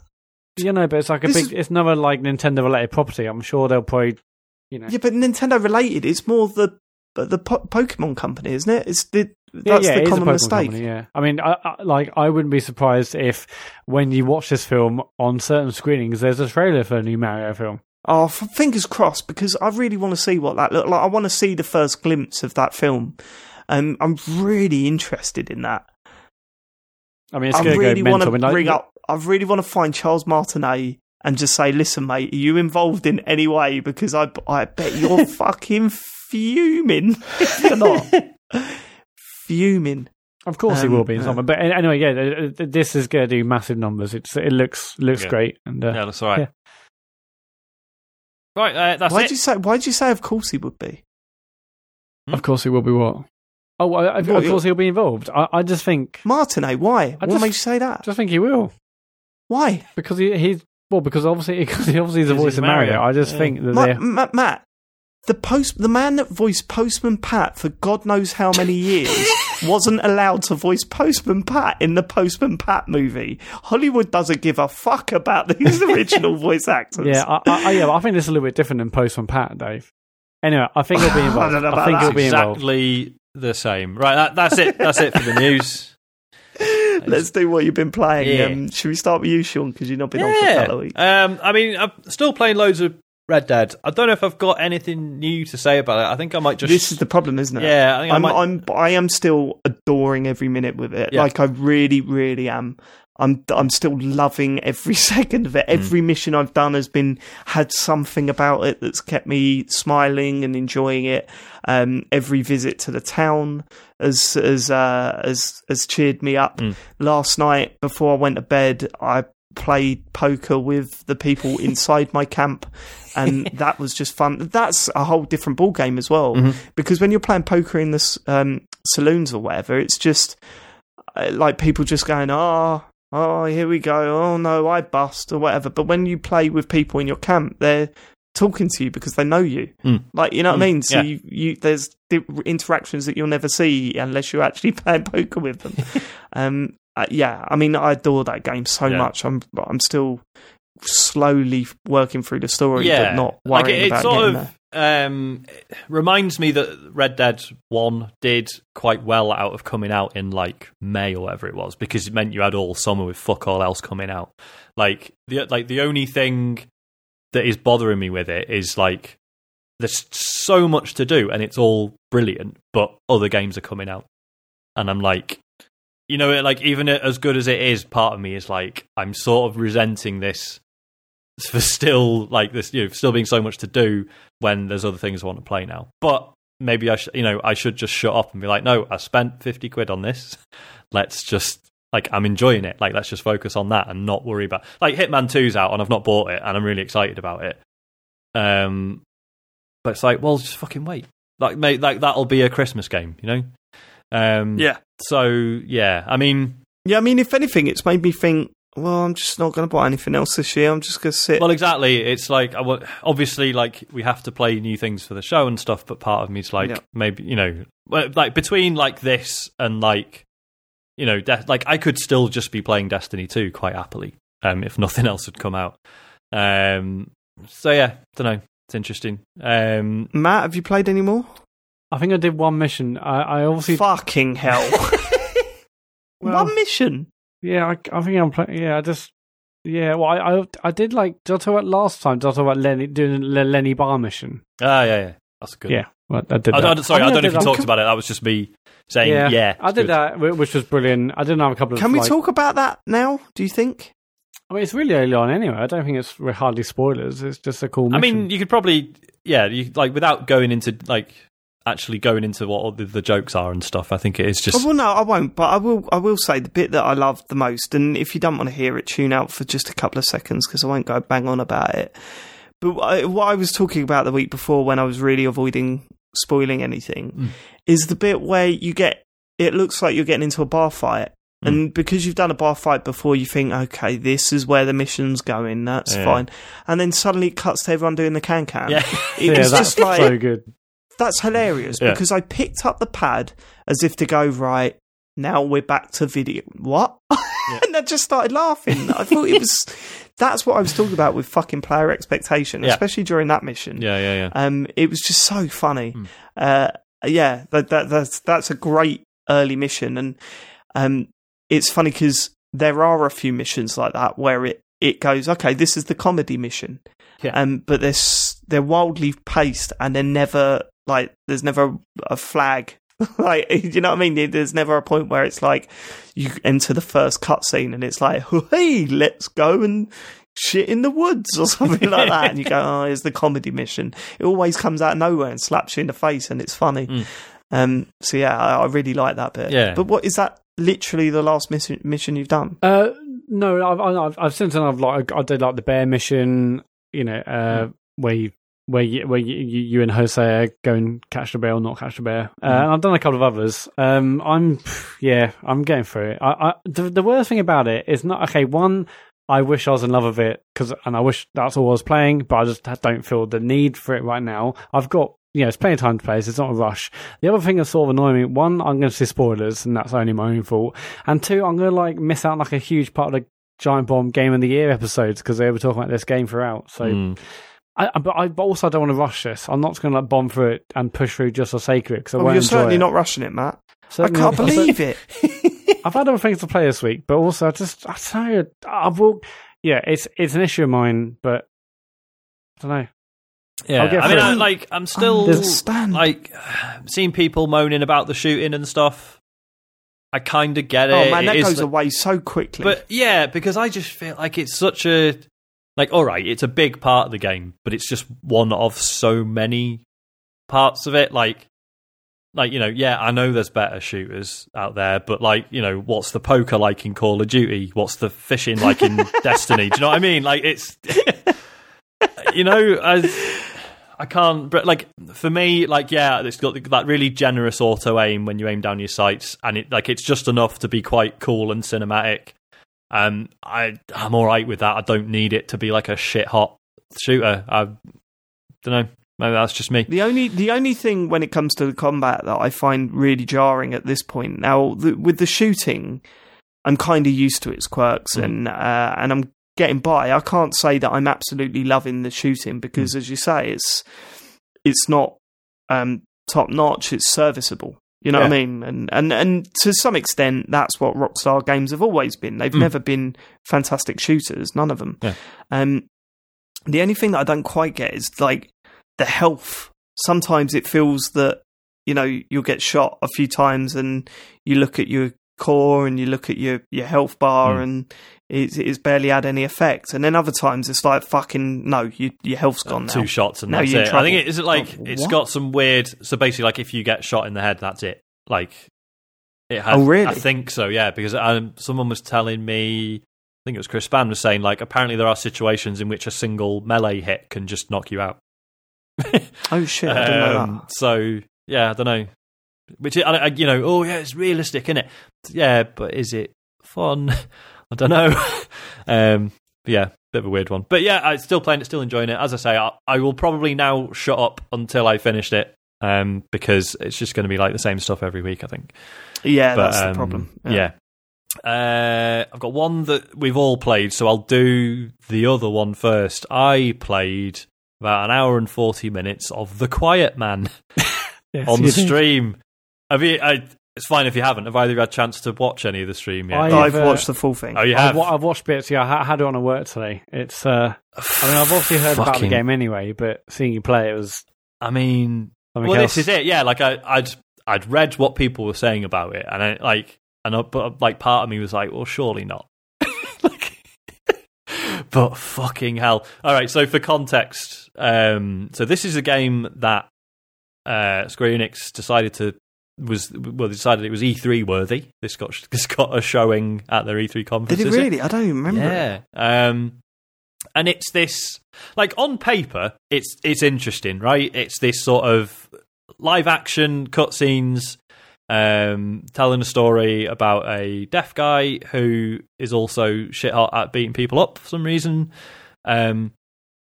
and. Yeah, so it's sort of cutting between these like live action cutscenes and then like you doing fights with people. What absolutely fucks me off is, so yeah, you play as a deaf guy and like, you know, on paper, game where you play as a deaf guy and there's no audio, which is pretty much the case for most of the game. Like that's interesting and that is worthwhile. And like, even if that is frustrating in some ways, but it's a valid representation of like, well, here's what it is like to be deaf. That's really valid and worthwhile and worth doing. But they completely fuck it up because it's really obvious that I think his name was it Dane, the quiet man. I think he's called Dane. Wasn't it Devin or something? Possibly, can't remember.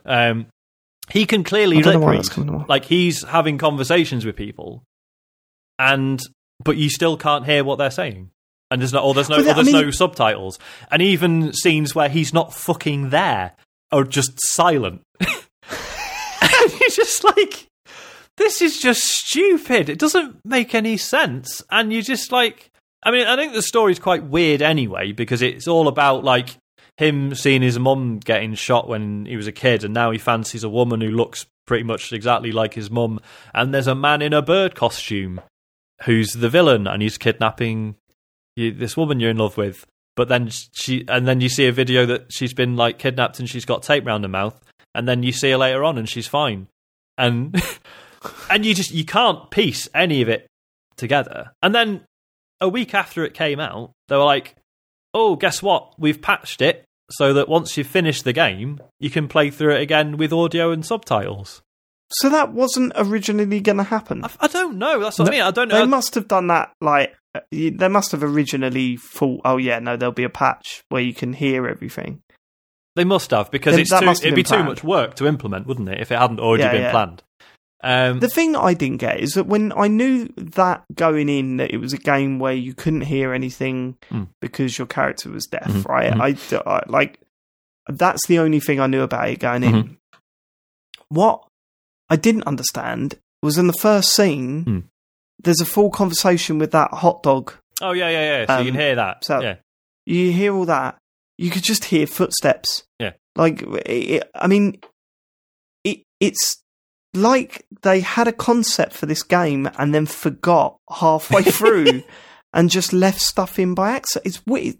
The thing is, if you're going for something like this, if this is your, you know, unique selling point, I guess is the shit way of saying it. if you're going for that, you got to be consistent. Yeah. You got to be like, it's got to make sense. Yeah. Like, it's got to make a point. Yeah.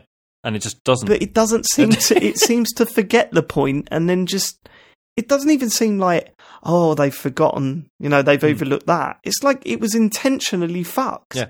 Like, it's just so weird. Yeah, I just cannot make sense of it. And, you know, and to an extent, like, I welcome that. I don't, you know, I like games that are not necessarily easy to get. But yeah, when you just, it's, they've so obviously just fucked up their own concept. It's just bizarre. And I mean, you know, it doesn't help that, like, the fighting's not great. Like, there's, like, choppy animations all over the place. I mean, the choppy animations look shit, but the fighting didn't look too bad on the stream. I mean, I was just mashing buttons, but then I was playing it on the mild difficulty setting. Right. So, yeah, I just, bizarre. I mean, people will definitely be checking this out just because it's, like, purely because it is so weird, and, like, people will not believe how bad it is until they play it for themselves. But it's, yeah, it's a fucking weird one. Yeah, a lot of people like comparing us to The Room, that, you know, the film. Yeah. I can't believe James, this is like James's ultimate game, surely. I think he is intrigued, isn't he? I think he's, like, considering doing his own stream, and I know a few people have been asking for it.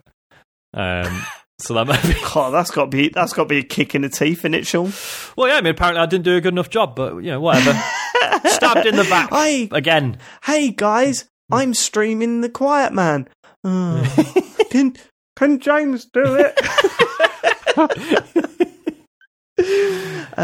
Yeah, I mean, that sounds horrendous. So how much is left? Are you going to go back and finish it? Well, yeah, I've checked, and I think I was on, like, the last chapter, so I'm going to have to finish it on stream, aren't I? You're going to have to finish it twice, surely. I wanted to go through it again with the dialogue on and stuff. Well, you've got to, haven't you? Because do I have to? I mean, well, just... It's either that or The Journey, Sean, your choice. I think I'd rather do The Journey at this point.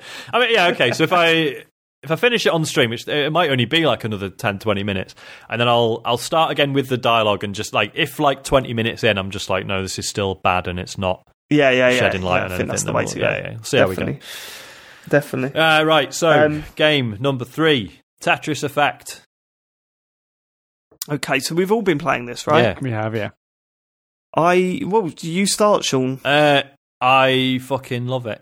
Like, I am really quite surprised. I know you talked last week about the whole VR versus no VR thing. So I am just playing it on a telly. I am sure it's not as good.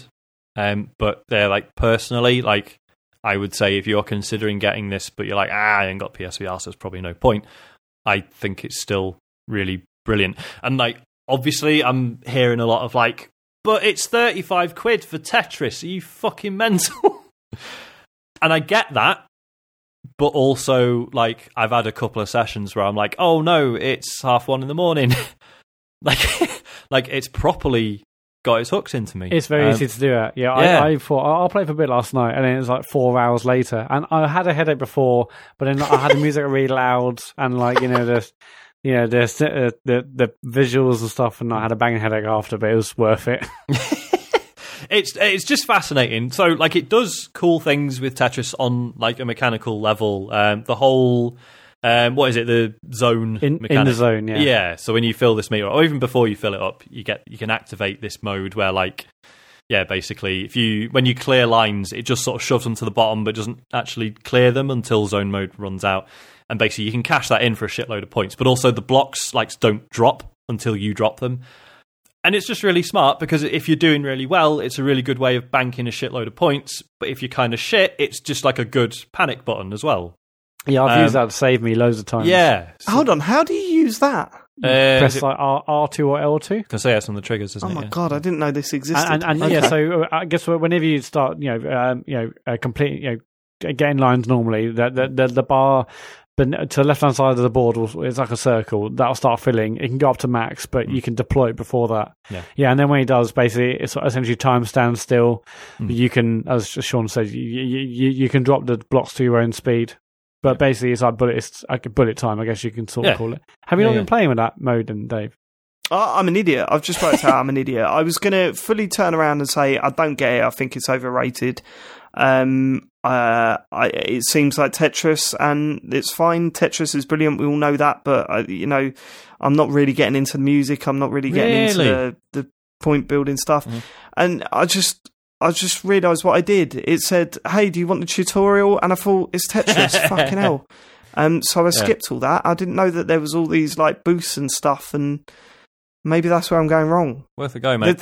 I'm surprised. It's not maybe where I'm going wrong. That's where I'm going. That's where you're going wrong. Well, no, I'm surprised to hear you're not getting into the music and stuff, because that's been a major part of it for me as well. The music's amazing, yeah. Like I don't know what he fucking knows, but like between Area X and this, like the fact that like everyone's going in like, oh yeah, an emotional experience playing Tetris, fucking whatever, and then 20 minutes later just being like, oh my fucking god, what is this? Like I've been like properly enjoying the aesthetics, and yeah, I don't know, it's fucking, I think that black magic. I think the one that weirded me out was the fire level. Oh yeah.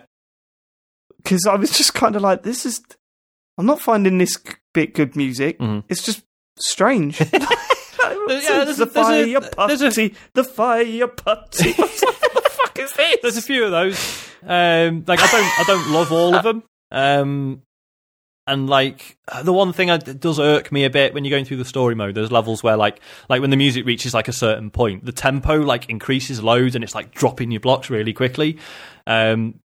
Which to me is just like, well, why have you done that? I'm not very good at Tetris. Don't stressful. Do that to me. Yeah, which sort of pulls me out a bit. Have you finished journey mode yet, Sean? Not yet. I'm on like the last like block of levels, and then there's one extra. I played it a bit before, and I basically got to the last level now. Mm-hmm.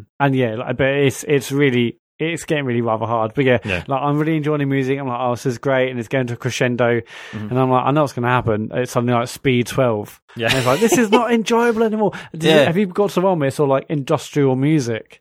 And I think that's like speed 11. It's like on the penultimate section, or maybe like the one before the penultimate section. Maybe. It's like really like heavy industrial music. I don't know. Also, that kept making me jump because it's like, but also that, but really really quick as well. And it wasn't. It was a bit of a fight to get through that, but yeah. I like I say, I people saying, "Oh yeah, but it's just Tetris," and it's like, yeah, kind of, but I really love it.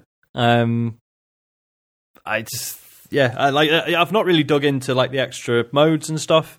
I had a quick go on one of the like supposedly relaxing ones where it was just like clear 150 lines and there's no game over, and you're like, right, cool.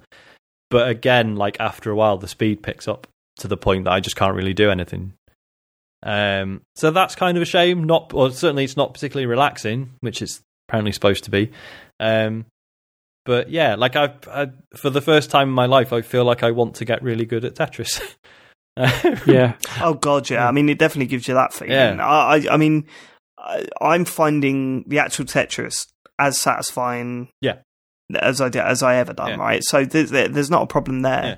I just think I've massively fucked myself here because, maybe it feels like I'm missing a major part of the game now. Mm-hmm. And if I go back to it, it's like I suppose the way I was going to put it was this doesn't feel like Pac-Man Championship Edition. Pac-Man Championship Edition took the concept of Pac-Man and turned it into a completely new game. Mm-hmm. One that was probably better than Pac-Man, whereas this feels like, and plays like Tetris, and doesn't. Well, I assumed it didn't add much to it, but now that might that's in question. So I'm going to have to play it more for next week.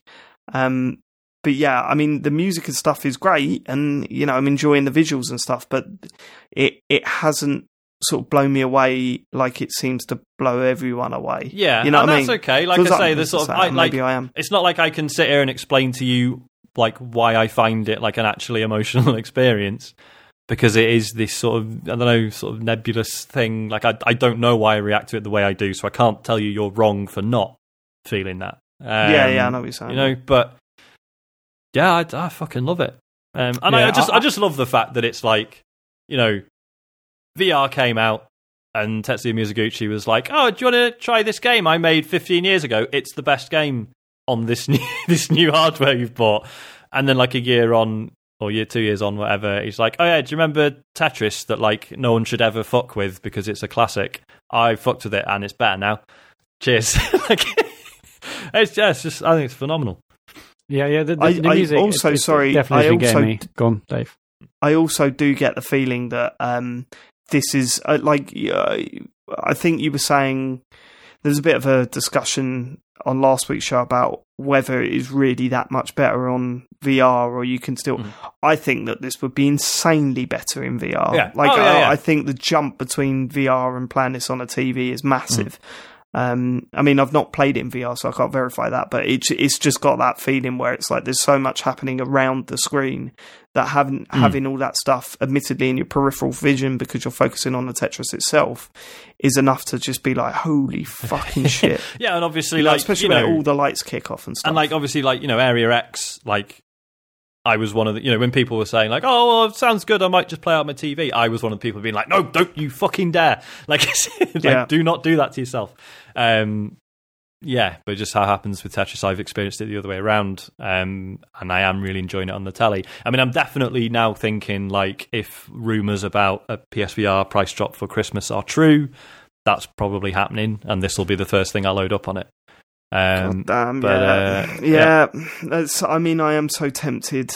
I just can't justify it. Even at 200 quid, it's kind of like I can't really afford it. Well, when I'm supposed to be buying nappies. I've heard Christmas it's going to be 150, but I don't even know if I could. That would be like dummies. That'd be like Christmas present from new and mum and dad put together. But I've got to say, right, because I've done that a few times recently in recent years, and that does doesn't it make you cringe that you're that age and you're going, no, this is a Christmas present from mum and dad and my wife. It's okay, guys, mate. It's the most magical time of the year. If we can just pool our resources and really plan out how you can buy me my new toy. Yeah, it's a real spirit of Christmas. Yeah. Listen, if you all spend £5 less on my child, he didn't need anything. He doesn't even know it's Christmas. Fuck him. It's true. But true. I mean, currently, it's 200 quid with the camera, with the starter kit, with the moves, with a game or two. So is that with the moves as well? Okay. Yeah. So right now it's 200 quid with moves, camera, and the starter kit, which is also PSVR Worlds and also another game, but obviously offers vary. But this game's been amazing. I've only played it in VR, of course. But this has come out, and Astro Bot's come out. Yeah, we've had two incredible games. I didn't think this is out there games of the year for me, and didn't think I'd have two VR games on my game of the year list. It's amazing, and I mean in terms of whether the music gets you emotional. I definitely had a couple of bits. I'm the visuals and the music building up, and then also if you do well in actual Tetris as well, it just all combines. And I haven't had a lump in my throat or that sort of stuff, but I have been this is making me feel things. It's you've been moved by it. Really am. And this isn't the sort of music I listen to on a daily basis at all, but. I don't know, and it just. You don't listen to the Fire Party song, Matt, every day when you wake up. I might do now. I need to find the soundtrack, but it makes you feel amazing. Just the music and how it looks. I mean, it's hard to explain, and particularly the VR version. But I'm absolutely loving it. You got a favourite level, Matt? No, because I've only gone through this journey mode once. Yeah. So I haven't even finished it yet. Yeah, no fair dues. So no, I haven't replayed many levels yet. In terms of the ones I have seen that I've replayed once, have you? Oh, there's an amazing space themed one. Yeah. Towards the end, and visuals as well as the music. Yes, it's amazing. But I've been really enjoying it, and I can't wait to finish it and keep playing it. I know there are loads of other different modes, and there's modes where the table's upside down and do all sorts of crazy stuff. Yeah. I will say, it's not relaxing. At all, and actually, and it really easily could be. That's what gets me. Just give me a mode where it's slow forever. I don't care. Yeah, I can happily play that. But I've been playing on normal, and the first few were fine, but now it's Yeah, I mean, even if a board might start on level 7, on speed 7, you're like, mm-hmm. well, I know it's speed 7 now and I can handle it, but it's going to be like 12 in a minute. But then you do know, okay, once you get to like 15, I think around 15 rows, it sort of changes speed. Mm-hmm. And on some of the later ones I've been doing now, I'm like, I just need to get through this really fast bit. And then I know it slows down and you can sort of then gradually build up towards the end. And I've been really enjoying that. What's the deal with selecting your sort of backup block? Because that's another thing. Like R1 and R2. You can change the order of which blocks come down first.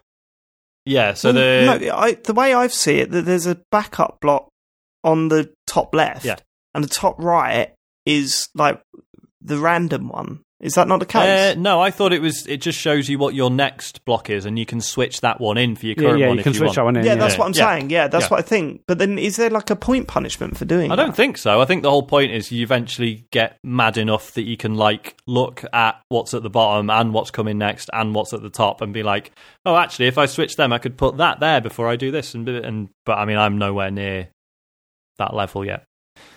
Right. So it's fucking incredible. But yeah, Sean, if you get PSVR, get Astrobot. Yeah. I'm well intrigued by that. That's it. There's another 50 quid on top of your PSVR. I'm sure it'll be in a bundle. PayPal.me/theComputerGameShow for your tips.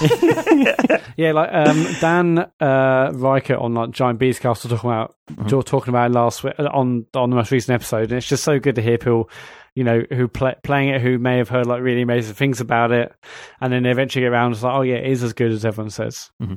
I just want more people to play Astro Bot. Yeah, but Tetris Effect is amazing so far, and I'm enjoying playing it, and I can't wait to go back and see more. It sounds like I need to play that game a hell of a lot more because it hasn't clicked for me yet. But it sounds like that's my fault. Mm. So maybe next week I will come back with high praise. You may not have got some of the mechanics, but I still thought you would have enjoyed the music and that sort of has crescendos. Some of the music's been okay. Initially I thought this was going to be amazing. Like the first few tracks, I was like, holy shit, this is really good. And then it went a few levels without any of the music hitting home for me, and I was kind of like, oh right, okay, so it's not every track's a banger. Yeah.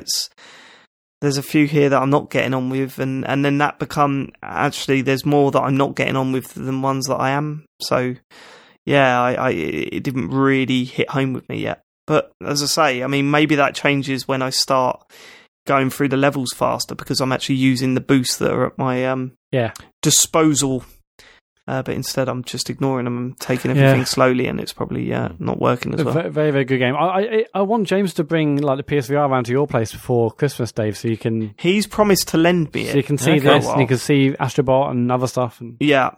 So I'll I'll take him up on that offer soon. I didn't want to do it at the time because Red Dead was just about to come out, and now that I know that I'm quite happy to play that for the next 20 years, I'm okay to try other things every now and then, so maybe I should nab it off him soon. Definitely. Cool. Yeah. That's me. All right, Matt? It's just Tetris Effect and a little tiny bit of Red Dead. That's it. Oh, and also Pokemon Go non-stop. That's it. I'm fully addicted. Okay. Obviously, I'm still playing Rocket League every day. It's getting... I mean, it's ridiculous now. It's an illness, if anything. But... I have been playing a new game that came out on the Nintendo Switch last week. We just missed out. I wanted to talk about it last week, but we just missed out on the embargo, which dropped on the 8th rather than the 7th, so I wasn't able to talk about it. But it's called Rage in Peace, and it's a... How do you just say it? It's a genre of its own.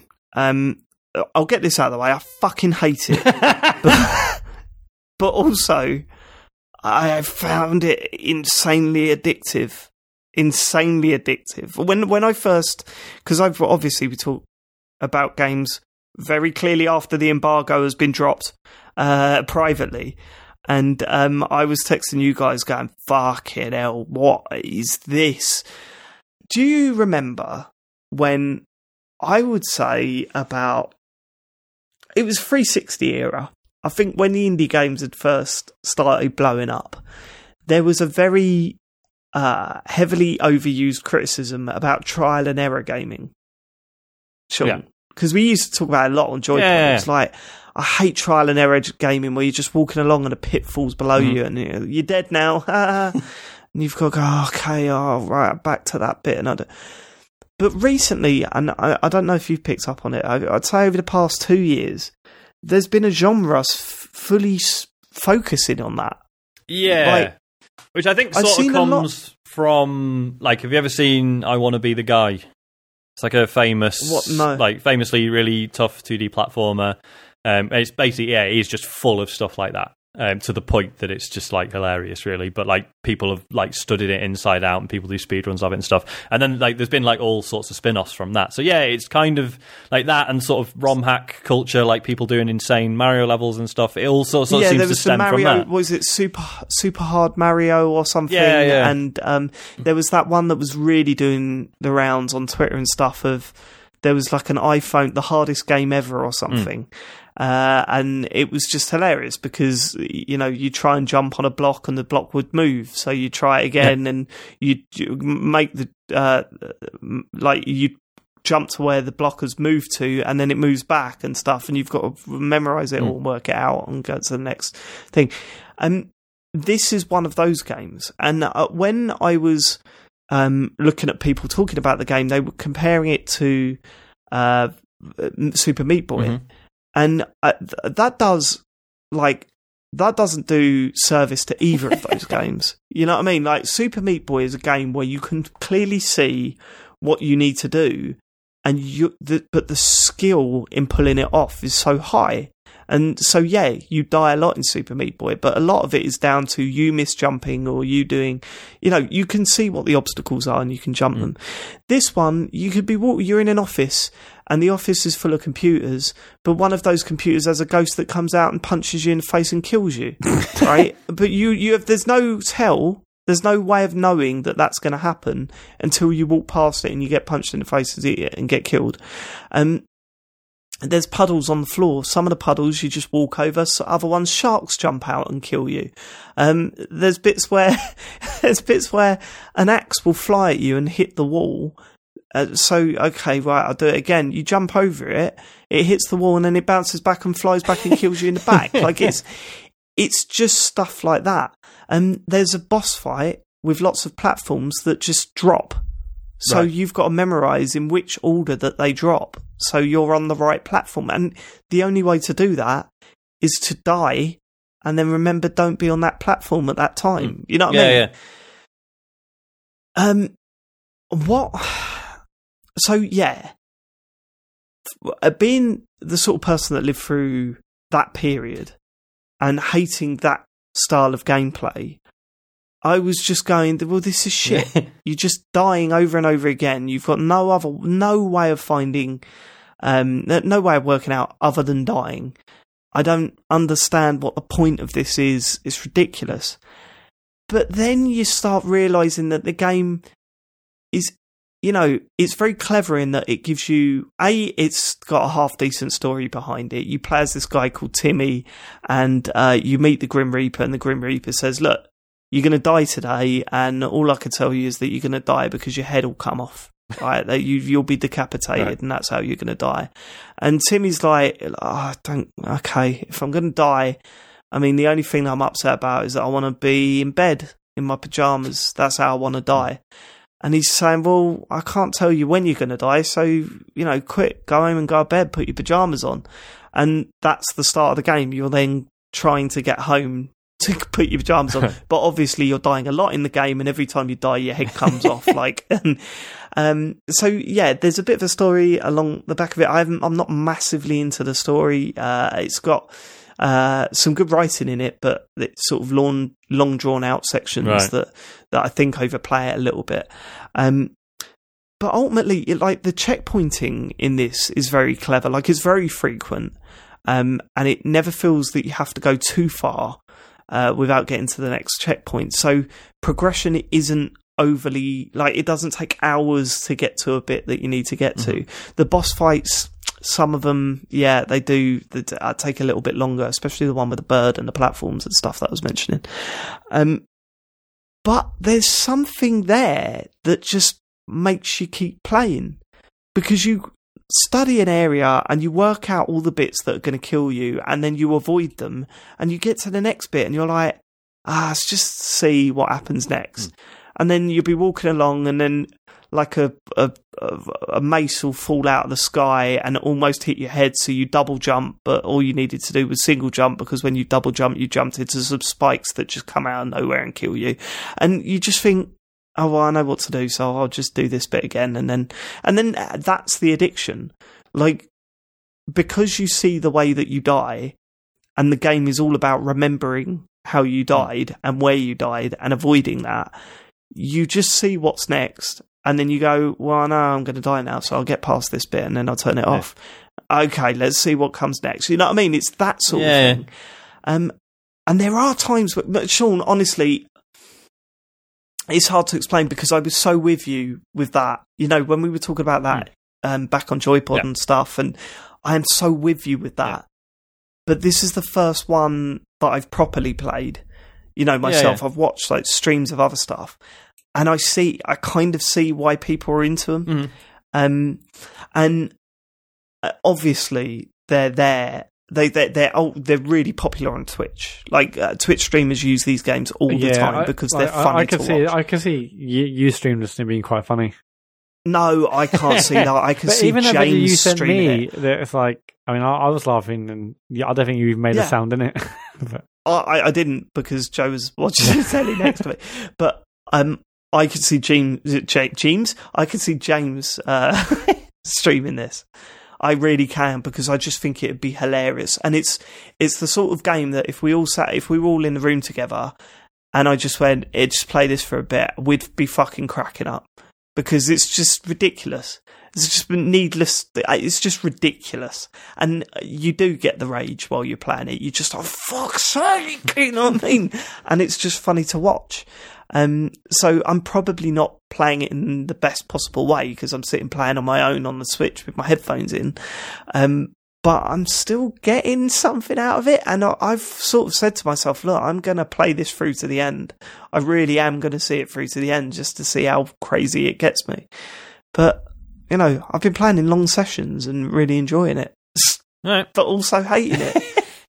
How do you put again, I mentioned this last week with another game, but like, we don't score games on this show, because that's not really the sort of format we do when we talk about games that we're reviewing or whatever, if you even want to call them reviews. But like, there's always at the back of your head, like, what would you even give this? Like, what score would you give this? Because it's making me so angry, and it's so much I hate about gaming, but I'm so addicted to it and I can't stop playing it. I mean, where does it sit on that scale? Like, it's weird. It's weird. But I think, I mean, if next time I see you, Sean, I'm going to force you to play it for a bit. Because I just want to see you do, like, just that first, the office level is fucking weird. But yeah, I mean, if that sounds interesting to you, then you give it a go. And if you've not played one of these games before and you don't know where you're going to sit, then, I mean, I guess, why not? Because I mean, I'm here and I'm still going to be playing it, so weird. We've got to somehow get James to fucking stream this game, because I just imagine his sighing and his anger, because he's got such a respect for well-designed platforming, and there's none of that in this. it's just let's see how pissed off we can get the player. It'd be quite funny to watch him struggle with his emotions. Yeah, Rage in Peace, it's called. 9 out of 10. It's out on the Switch and the PC, I think. Not sure if it's out on the Xbox and PS4, it might be, but look it up. Cool. That's it. Shall I do questions? That is it. Yeah, let's do questions. We'll blast through them, because we've been on a while, haven't we? Be moody. Yeah, fucking questions. Fucking, if you want to, send them to thecomputergameshow@gmail.com. But I'd rather you didn't. Paul Beauchamp, this is quite a long one. It's not really a question, but whatever. It says, firstly, bravo on a great podcast. I've only recently discovered it, and I'm now enjoying being able to delve into the back catalogue and soothe my daily commute. Despite only being a recent convert to the podcast, I've actually followed a few of you on Twitter for some time, and that's actually what my question / confession is all about.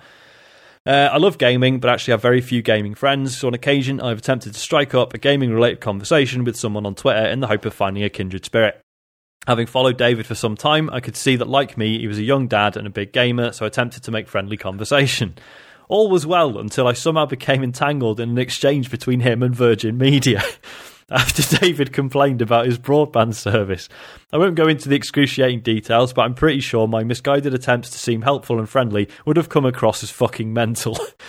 Wait. Was he working for Virgin Media? Was he using the Virgin Media help account or whatever? Because you were unhelpful. He says, this example of self-sabotage has haunted me since, and I've never tweeted Dave since. He's probably, hopefully, doesn't remember, but if he does, I seek his forgiveness. I'm honestly not a mentalist stalker. Anyway, keep up the good work. Yours shamefully, Paul. Paul?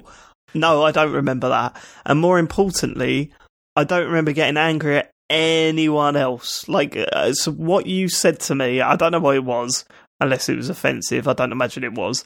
But what you said to me I'm almost 100% confident in saying that you did not upset me in the slightest. So don't worry about it and carry on tweeting me. It's all good. Yeah. Do you know what? That makes me feel horrible. But the only thing that I can think that happens, and this happens all the time, not just to people that tweet me, but people that text me and send me emails and stuff. I have a shit memory, and if someone tweets me, sometimes I look at the notification and go, oh shit, I'll reply to that, but I'm, at work or I'm busy or, kids about or whatever. And I forget. I really do. Totally forget. And it makes me, I think sometimes, oh God, did they just think I was ignoring them? Mm-hmm. Because I'm not, and then it's been 2 days and now I've remembered and now it seems a bit awkward if I go, hey, remember that when we were talking about that 2 days ago, just to reply. So it's on me. It's not on you. Trust me, Paul. I had one time I had a guy who he in one day tweeted at me a couple of times with some admittedly not brilliant jokes and I didn't respond, and then later that day I looked at his feed and after me not replying to him a couple of times, he was just well guys, looks like I've been blocked. He was fucking properly pissed off. He thought I must have blocked him and that's why I just wasn't seeing his tweets and that's why I wasn't responding. Did you say anything? No, it's too weird. Yeah, because what do you say? Oh, is this about me? Because no, I haven't blocked you. No, it wasn't about you. Fucking big head. Well, all right, ego. You, Sean. And I find a good sort of 85% of the time, if I haven't responded, it's probably because I couldn't think of anything funny to say. Yeah, I get that as well. Rather than just haha, I would just give it a like and walk away, Yeah, a like and walk away is a good one. But the 99, I would say 99% of the time, it's me going, oh yeah, I'll reply to that. Mm. And then all of a sudden, it's a week later. Yeah. I'm what? Yeah. It's the same, say, with Joe and with my brother. My brother's like, hey, do you want to come over Saturday night? And I'll go, oh, let me just check with Joe and then I'll... what's that over there? And then it's Saturday night and Michael's going, are you coming over then? Oh. I forgot you'd even asked. I'm a nightmare. My brain is fucked. Yeah, same. Tweets. Don't do drugs. God, mate, I didn't, and I think if anything, all we're proving is that fucking do what you want doesn't make any difference. I'm proving that definitely. Oh, actually, you can't remember anything before high school. Is that right? No, I can remember bits. As I said, my memory is completely fucked. Okay. When I'm sitting out, have I said this? How bad my memory is? Did I say this last week? We sat I'll sit down at a dinner table with my brother and my family and everything, and my brother will go, "Hey Dave, do you remember Reading Away from 2004?" And I'll go, "Oh yeah, when Paul Moody scored that banger in the 82nd. Yeah, it was well good, wasn't it? Yeah. But to be fair, why did he take him off straight afterwards? Why did he sub him off? I don't know. It was weird, wasn't it?" And then Joel would just be looking at me open mouth, going, David, at 5:00 yesterday, I asked you to pick up some bread on the way home from work and you forgot. I'm going, I don't know what's going on in my brain. It's funny what sticks, isn't it? Right, tweets. If you want to tweet us, do so at Computer Game Pod on Twitter. Athene at Athene Allen says, why did Sean play The Quiet Man when he could be playing Undertale? Because I still... For the entertainment. Well, yeah, basically. The thing with Undertale is, like, because it's been around for so long and everyone loves it and everyone's talked about it so much, you know what I mean? You're just like, I don't feel I'll have anything to add to that. And I know that's the real... Like, it shouldn't... That should not matter in any way. No. I just... Yeah, for some reason that, like, throws me a bit. Like, I'm not going to be... But Sean, when you've got the profile like you have, mate, that's true. People still need to know. It does matter. That's what the fans I love the need. Fact still need to know what I think about it. You decide on your gaming by how much you can add to the overall conversation. I mean, yeah, it's just when it's been around for so long, I'm just like, well, I'm not gonna have anything to say about it that'll be interesting. Yeah, James played it this week, so. Yeah, James. Sean, you don't have to say anything about it. Play it for the experience. James has got it covered. For you. Do you know what? You're so great because what you do, you don't play games for yourself, Sean. You play games for the general public. I do. I do it to. That's what I say to Jo, right? when I'm setting up for a stream, and she's like, "Do you have to stream tonight, or do you have to podcast?" I go, Joe, there's a nation to entertain. And I overheard her on the phone to her mum the other day where I said goodnight to her because I was setting up for a stream. And she went, oh, he says there's a nation to entertain to her mum. That was the other week. Oh, I was in the car with New. What did she say? I can't remember. She made a crap joke.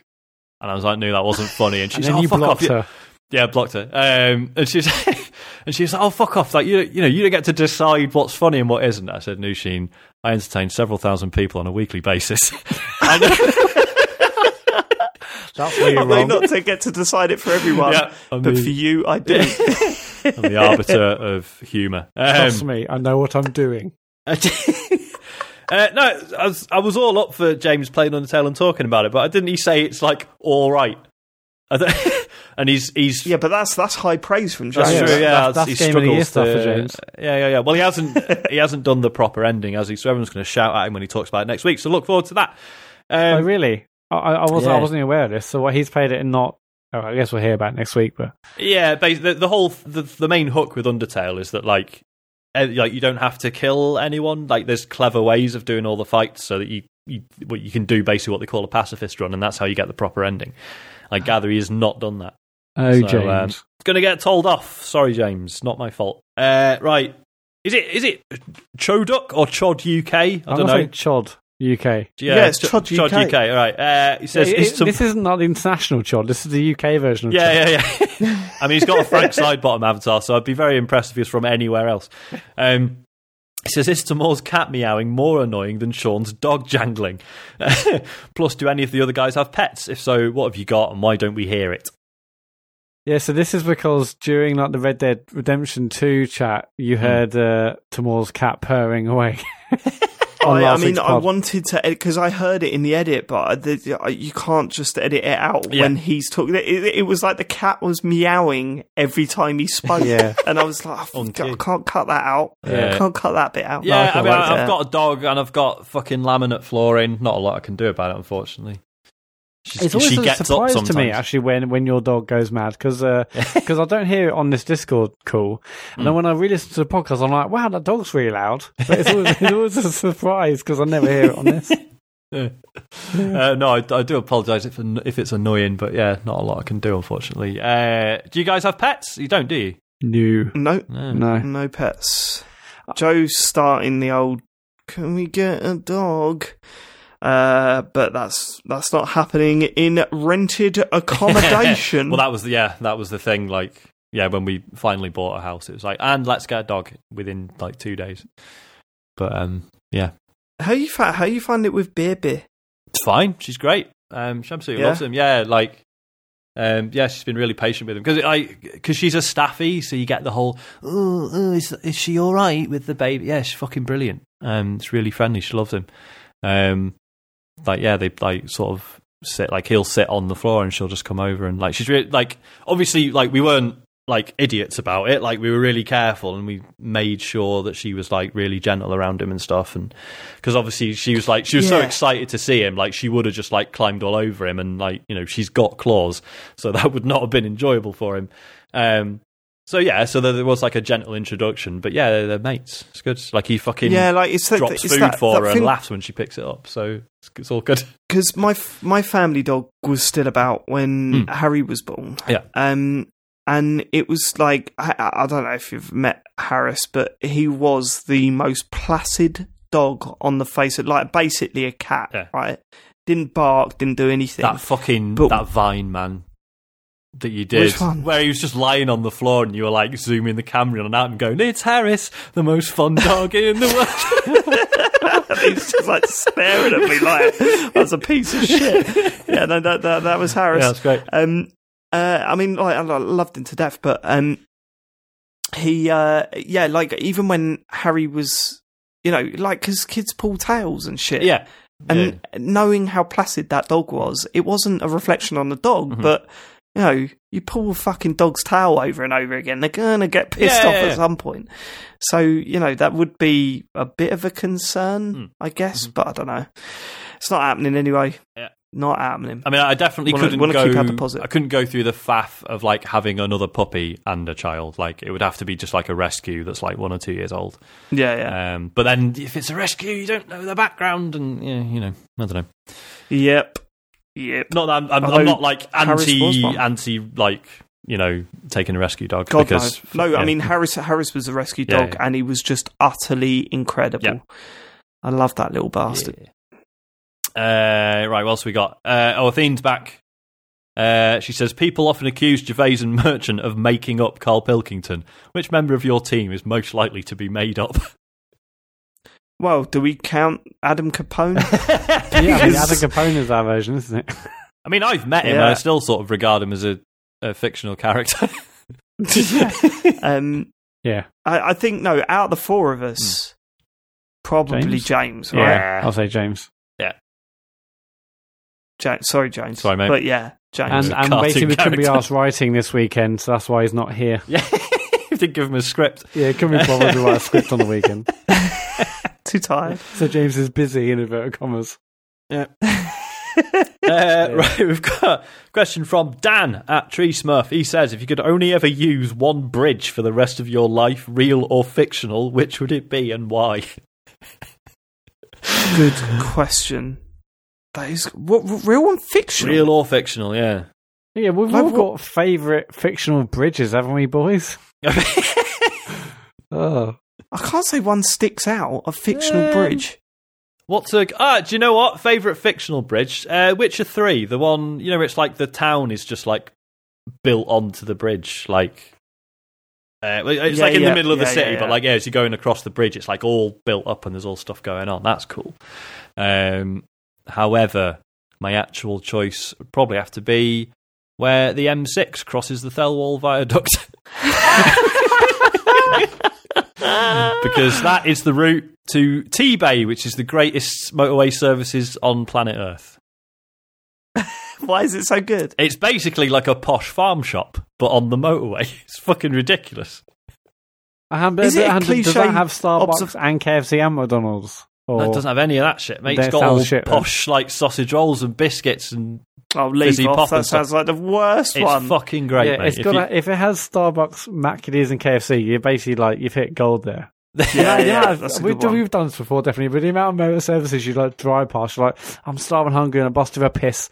Burger King and a Greg's, fuck off, I'll keep driving. What's wrong with Greg's? Trust me, I'm a big fan of Greg's, but I didn't want that on the motor. I want something big and...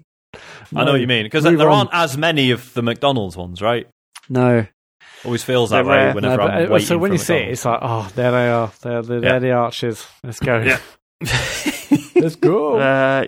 Paying double the amount that you would pay in a normal... Is it a cliche observation to point out that every service station has some army man in there walking about? What? I don't know if I've ever clocked uniform. That. I don't remember seeing it. Mate, honestly, ever since I pointed it out to Joe, I said, someone in military uniform, every service station, walking about, right? Obviously stopping off somewhere or whatever, but they're always in uniform. And the amount of times Joe will be like, we'd be walking out of a service station, she'll go, see, that one? We didn't see anyone in uniform here, did we? And then as we're walking out, someone's walking in a uniform. I'm going, there you go. It's crazy. You see it all the time. I'll keep an eye out. Keep an eye out. Famous bridges though, Matt. Anyone that you... Nothing sticks out. London Bridge. Leeds Bridge. Yeah, there you go. If James was here, he would say Stamford Bridge, but he's not here. So. Well, that's getting closed down, isn't it? Soon, ain't they building a new stadium yet? Anyway, this is a ramble. Right, my famous bridge. What is it? Still going. Bridge. I'm still thinking about bridges. I met a guy at work who actually, like, we did a all day sort of team. No, it wasn't team building. It's where some guy who looked like a disgraced magician was like, "Oh, here's how you inspire yourself at work. There's some sweets on the table. Eat one of them. It's good brain food." It's full of shit. And he wasn't wearing any shoes. Anyway, we had to go around, like, our icebreaker was like, "Oh, here's what I do and my hobbies are." And one guy said one of his hobbies was bridges. What do you mean? The hobby is bridges. What does that mean? Just interested in bridges, the design of them, and the history. And jokes aside, they are pretty fascinating. When you look into the structure engineering of them, you're like, fucking hell, man! How are they even staying up? Let alone carrying all this load. Yeah. But at the same time, come on, mate. Certain things you don't need to worry yourself about. Do you think he's got a bridge podcast? And he's like, "Oh, some guy there said he was into computer games." And fucking knob. There's got to be. And then someone emails in and says, "You're not considering pedestrian bridges enough." You're not representing. I'm sorry, Mike. It's just the way we are. Right, should we railway bridges? You cunt. Let's move on. Luke Summerhays at Buscalilli says, "If you had to completely erase one from history, Breath of the Wild or Dark Souls?" Oh my god, I totally misread this, and I misread this about 70 times because not only did I misread it from Twitter when I read it, I then copied it into this doc and then keep misreading it, and just then you reading it, I'm like, oh no, it doesn't say the word I thought it said. What would you think it said? I said if you had to completely erase one from memory. So you can start one again for the first time. Ah, so you can play it again. It's a better question. That's probably a better question. I've improved it. No, but let's say easy. Dark Souls. Go on. Why? Because Breath of the Wild is a much more fun game to play. Yeah, much more fun. Dark Souls has inspired so much. Would you not say? Can you imagine? So if you just erased Dark Souls, everyone would be like, fucking hell, you played this Dark Souls 2, it's wicked. Exactly, yeah. Yeah, look, I love Dark Souls. I think it's one of the best games of that generation, but my word, I didn't get the sort of schoolboy, I'm going on an adventure and discovering stuff feeling that I did. And just making me feel like an excited child again that I got with Breath of the Wild. It might be my favourite game of all time, apart from Rocket League. No, I think it's up there. I loved that game so much. Yeah, no, that was an easy one for me. Yeah. I struggle with the decision more than that, but I can't really argue with anything you've just said. And, you could argue that, okay, so if you remove... I'm getting a bit, technical with it now. If you remove Dark Souls, Demon Souls already happened. That thing, that seed was planted, whereas Breath of the Wild... Bloodborne. Is... Yeah, exactly. Whereas Breath of the Wild is... okay, it is a collection of ideas implemented better than they ever have been previously, but it's at the moment it is very much a singular thing. There is nothing else quite like it. Absolutely. So yeah on that basis, really, if you think about it, and I don't think there's going to be anything quite like it again. Yeah. Breath of the Wild 2, fine, but then you know what to expect going into it. Well, this is it. That is it's the difficult second album, isn't it? It's fucking impossible. That's what makes me... Yeah, that's the thing that really, really bums me out, is that I will never have that feeling again that game gave me, because I hadn't had it before. And yes, there will be other games that come out that blow me away, but it was that feeling of being transported back to, I mean, it's the closest thing, and probably even surpassed that feeling that I had when I first played Ocarina of Time. Yeah. Where I just thought, oh my God, this adventure is so exciting that I'm going to be sick. Like, do you know what I mean? That's the feeling that that game gave me. Yeah. And then fucking Breath of the Wild come along. Yeah, the feeling of adventure, Christ. I haven't felt anything like it before, and I certainly haven't felt it since. Like, it generally felt like, what's going to happen? What's going to happen around this corner? Is there even a corner? You know, like, just the feeling of, I haven't even unlocked the towers, and I don't know what's going to be around the corner. That was an amazing feeling. Yeah. The fact that I'd almost completed the game, had no idea about the labyrinths, and then I was just panning around the map, just seeing if I could see weird stuff, and I was like, the fuck is that? And then travelling there and seeing it and just going, just like throwing up. It's just so good. Yeah, can't argue with that. That's it. Cool. Bedtime. That's it. Bedtime, boys. Yeah. Well, bedtime. Well, uploading the show and doing some work in the kitchen, and then probably playing Tetris for a little bit. For sure. Yeah. Right. Well, listen, Matt. You tell him. Tell him what to do. Like, usually James and I stream on Thursdays, but James is busy, so I don't know. Maybe me and James will be on. Maybe it'll just be me, but we'll try and do something Thursday night at 9:00 on Twitch. Sure, I'll find some time to do something. So I will try and do Shenmue on Wednesday night then, because I didn't do it last week, because I was going to do it last night, but I got way too drunk on Friday night and then Saturday night and then throughout Sunday. So I was just tired and in a weird state of half hungover, half pissed on Sunday night, and I thought there's no way I should be streaming. So I didn't, but I'll try and get some streaming done Wednesday. Cool, yeah, so debut streaming tonight, if listening to this on the episode, on the daily episode comes out, me or maybe James and I will be doing a stream on Thursday night. Sean's stream of The Quiet Man is up on our YouTube channel.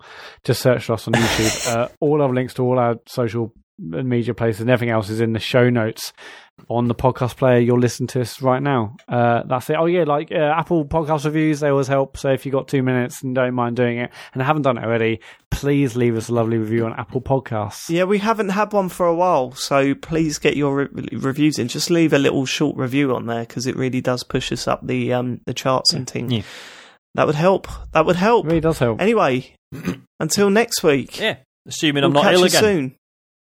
Assuming you're not ill, and James isn't too busy. So you got 6 episodes left. That's it. 4 now after this one, I think. Ah, fuck. Let's do it on the thing, because this is what I'm thinking, right? Yeah.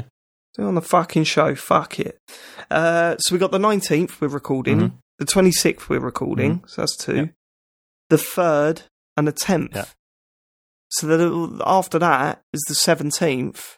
And then after that's the 24th. Now we're not fucking recording Christmas Eve. So we'll record. So the 17th will be the Game of the Year show, or the 16th. We'll probably record it on the Sunday. Yeah, it'll be a big one. So it'll take a long time to do. Afternoon job. I have to get signed off, but I'm sure it'll be fine. Yeah.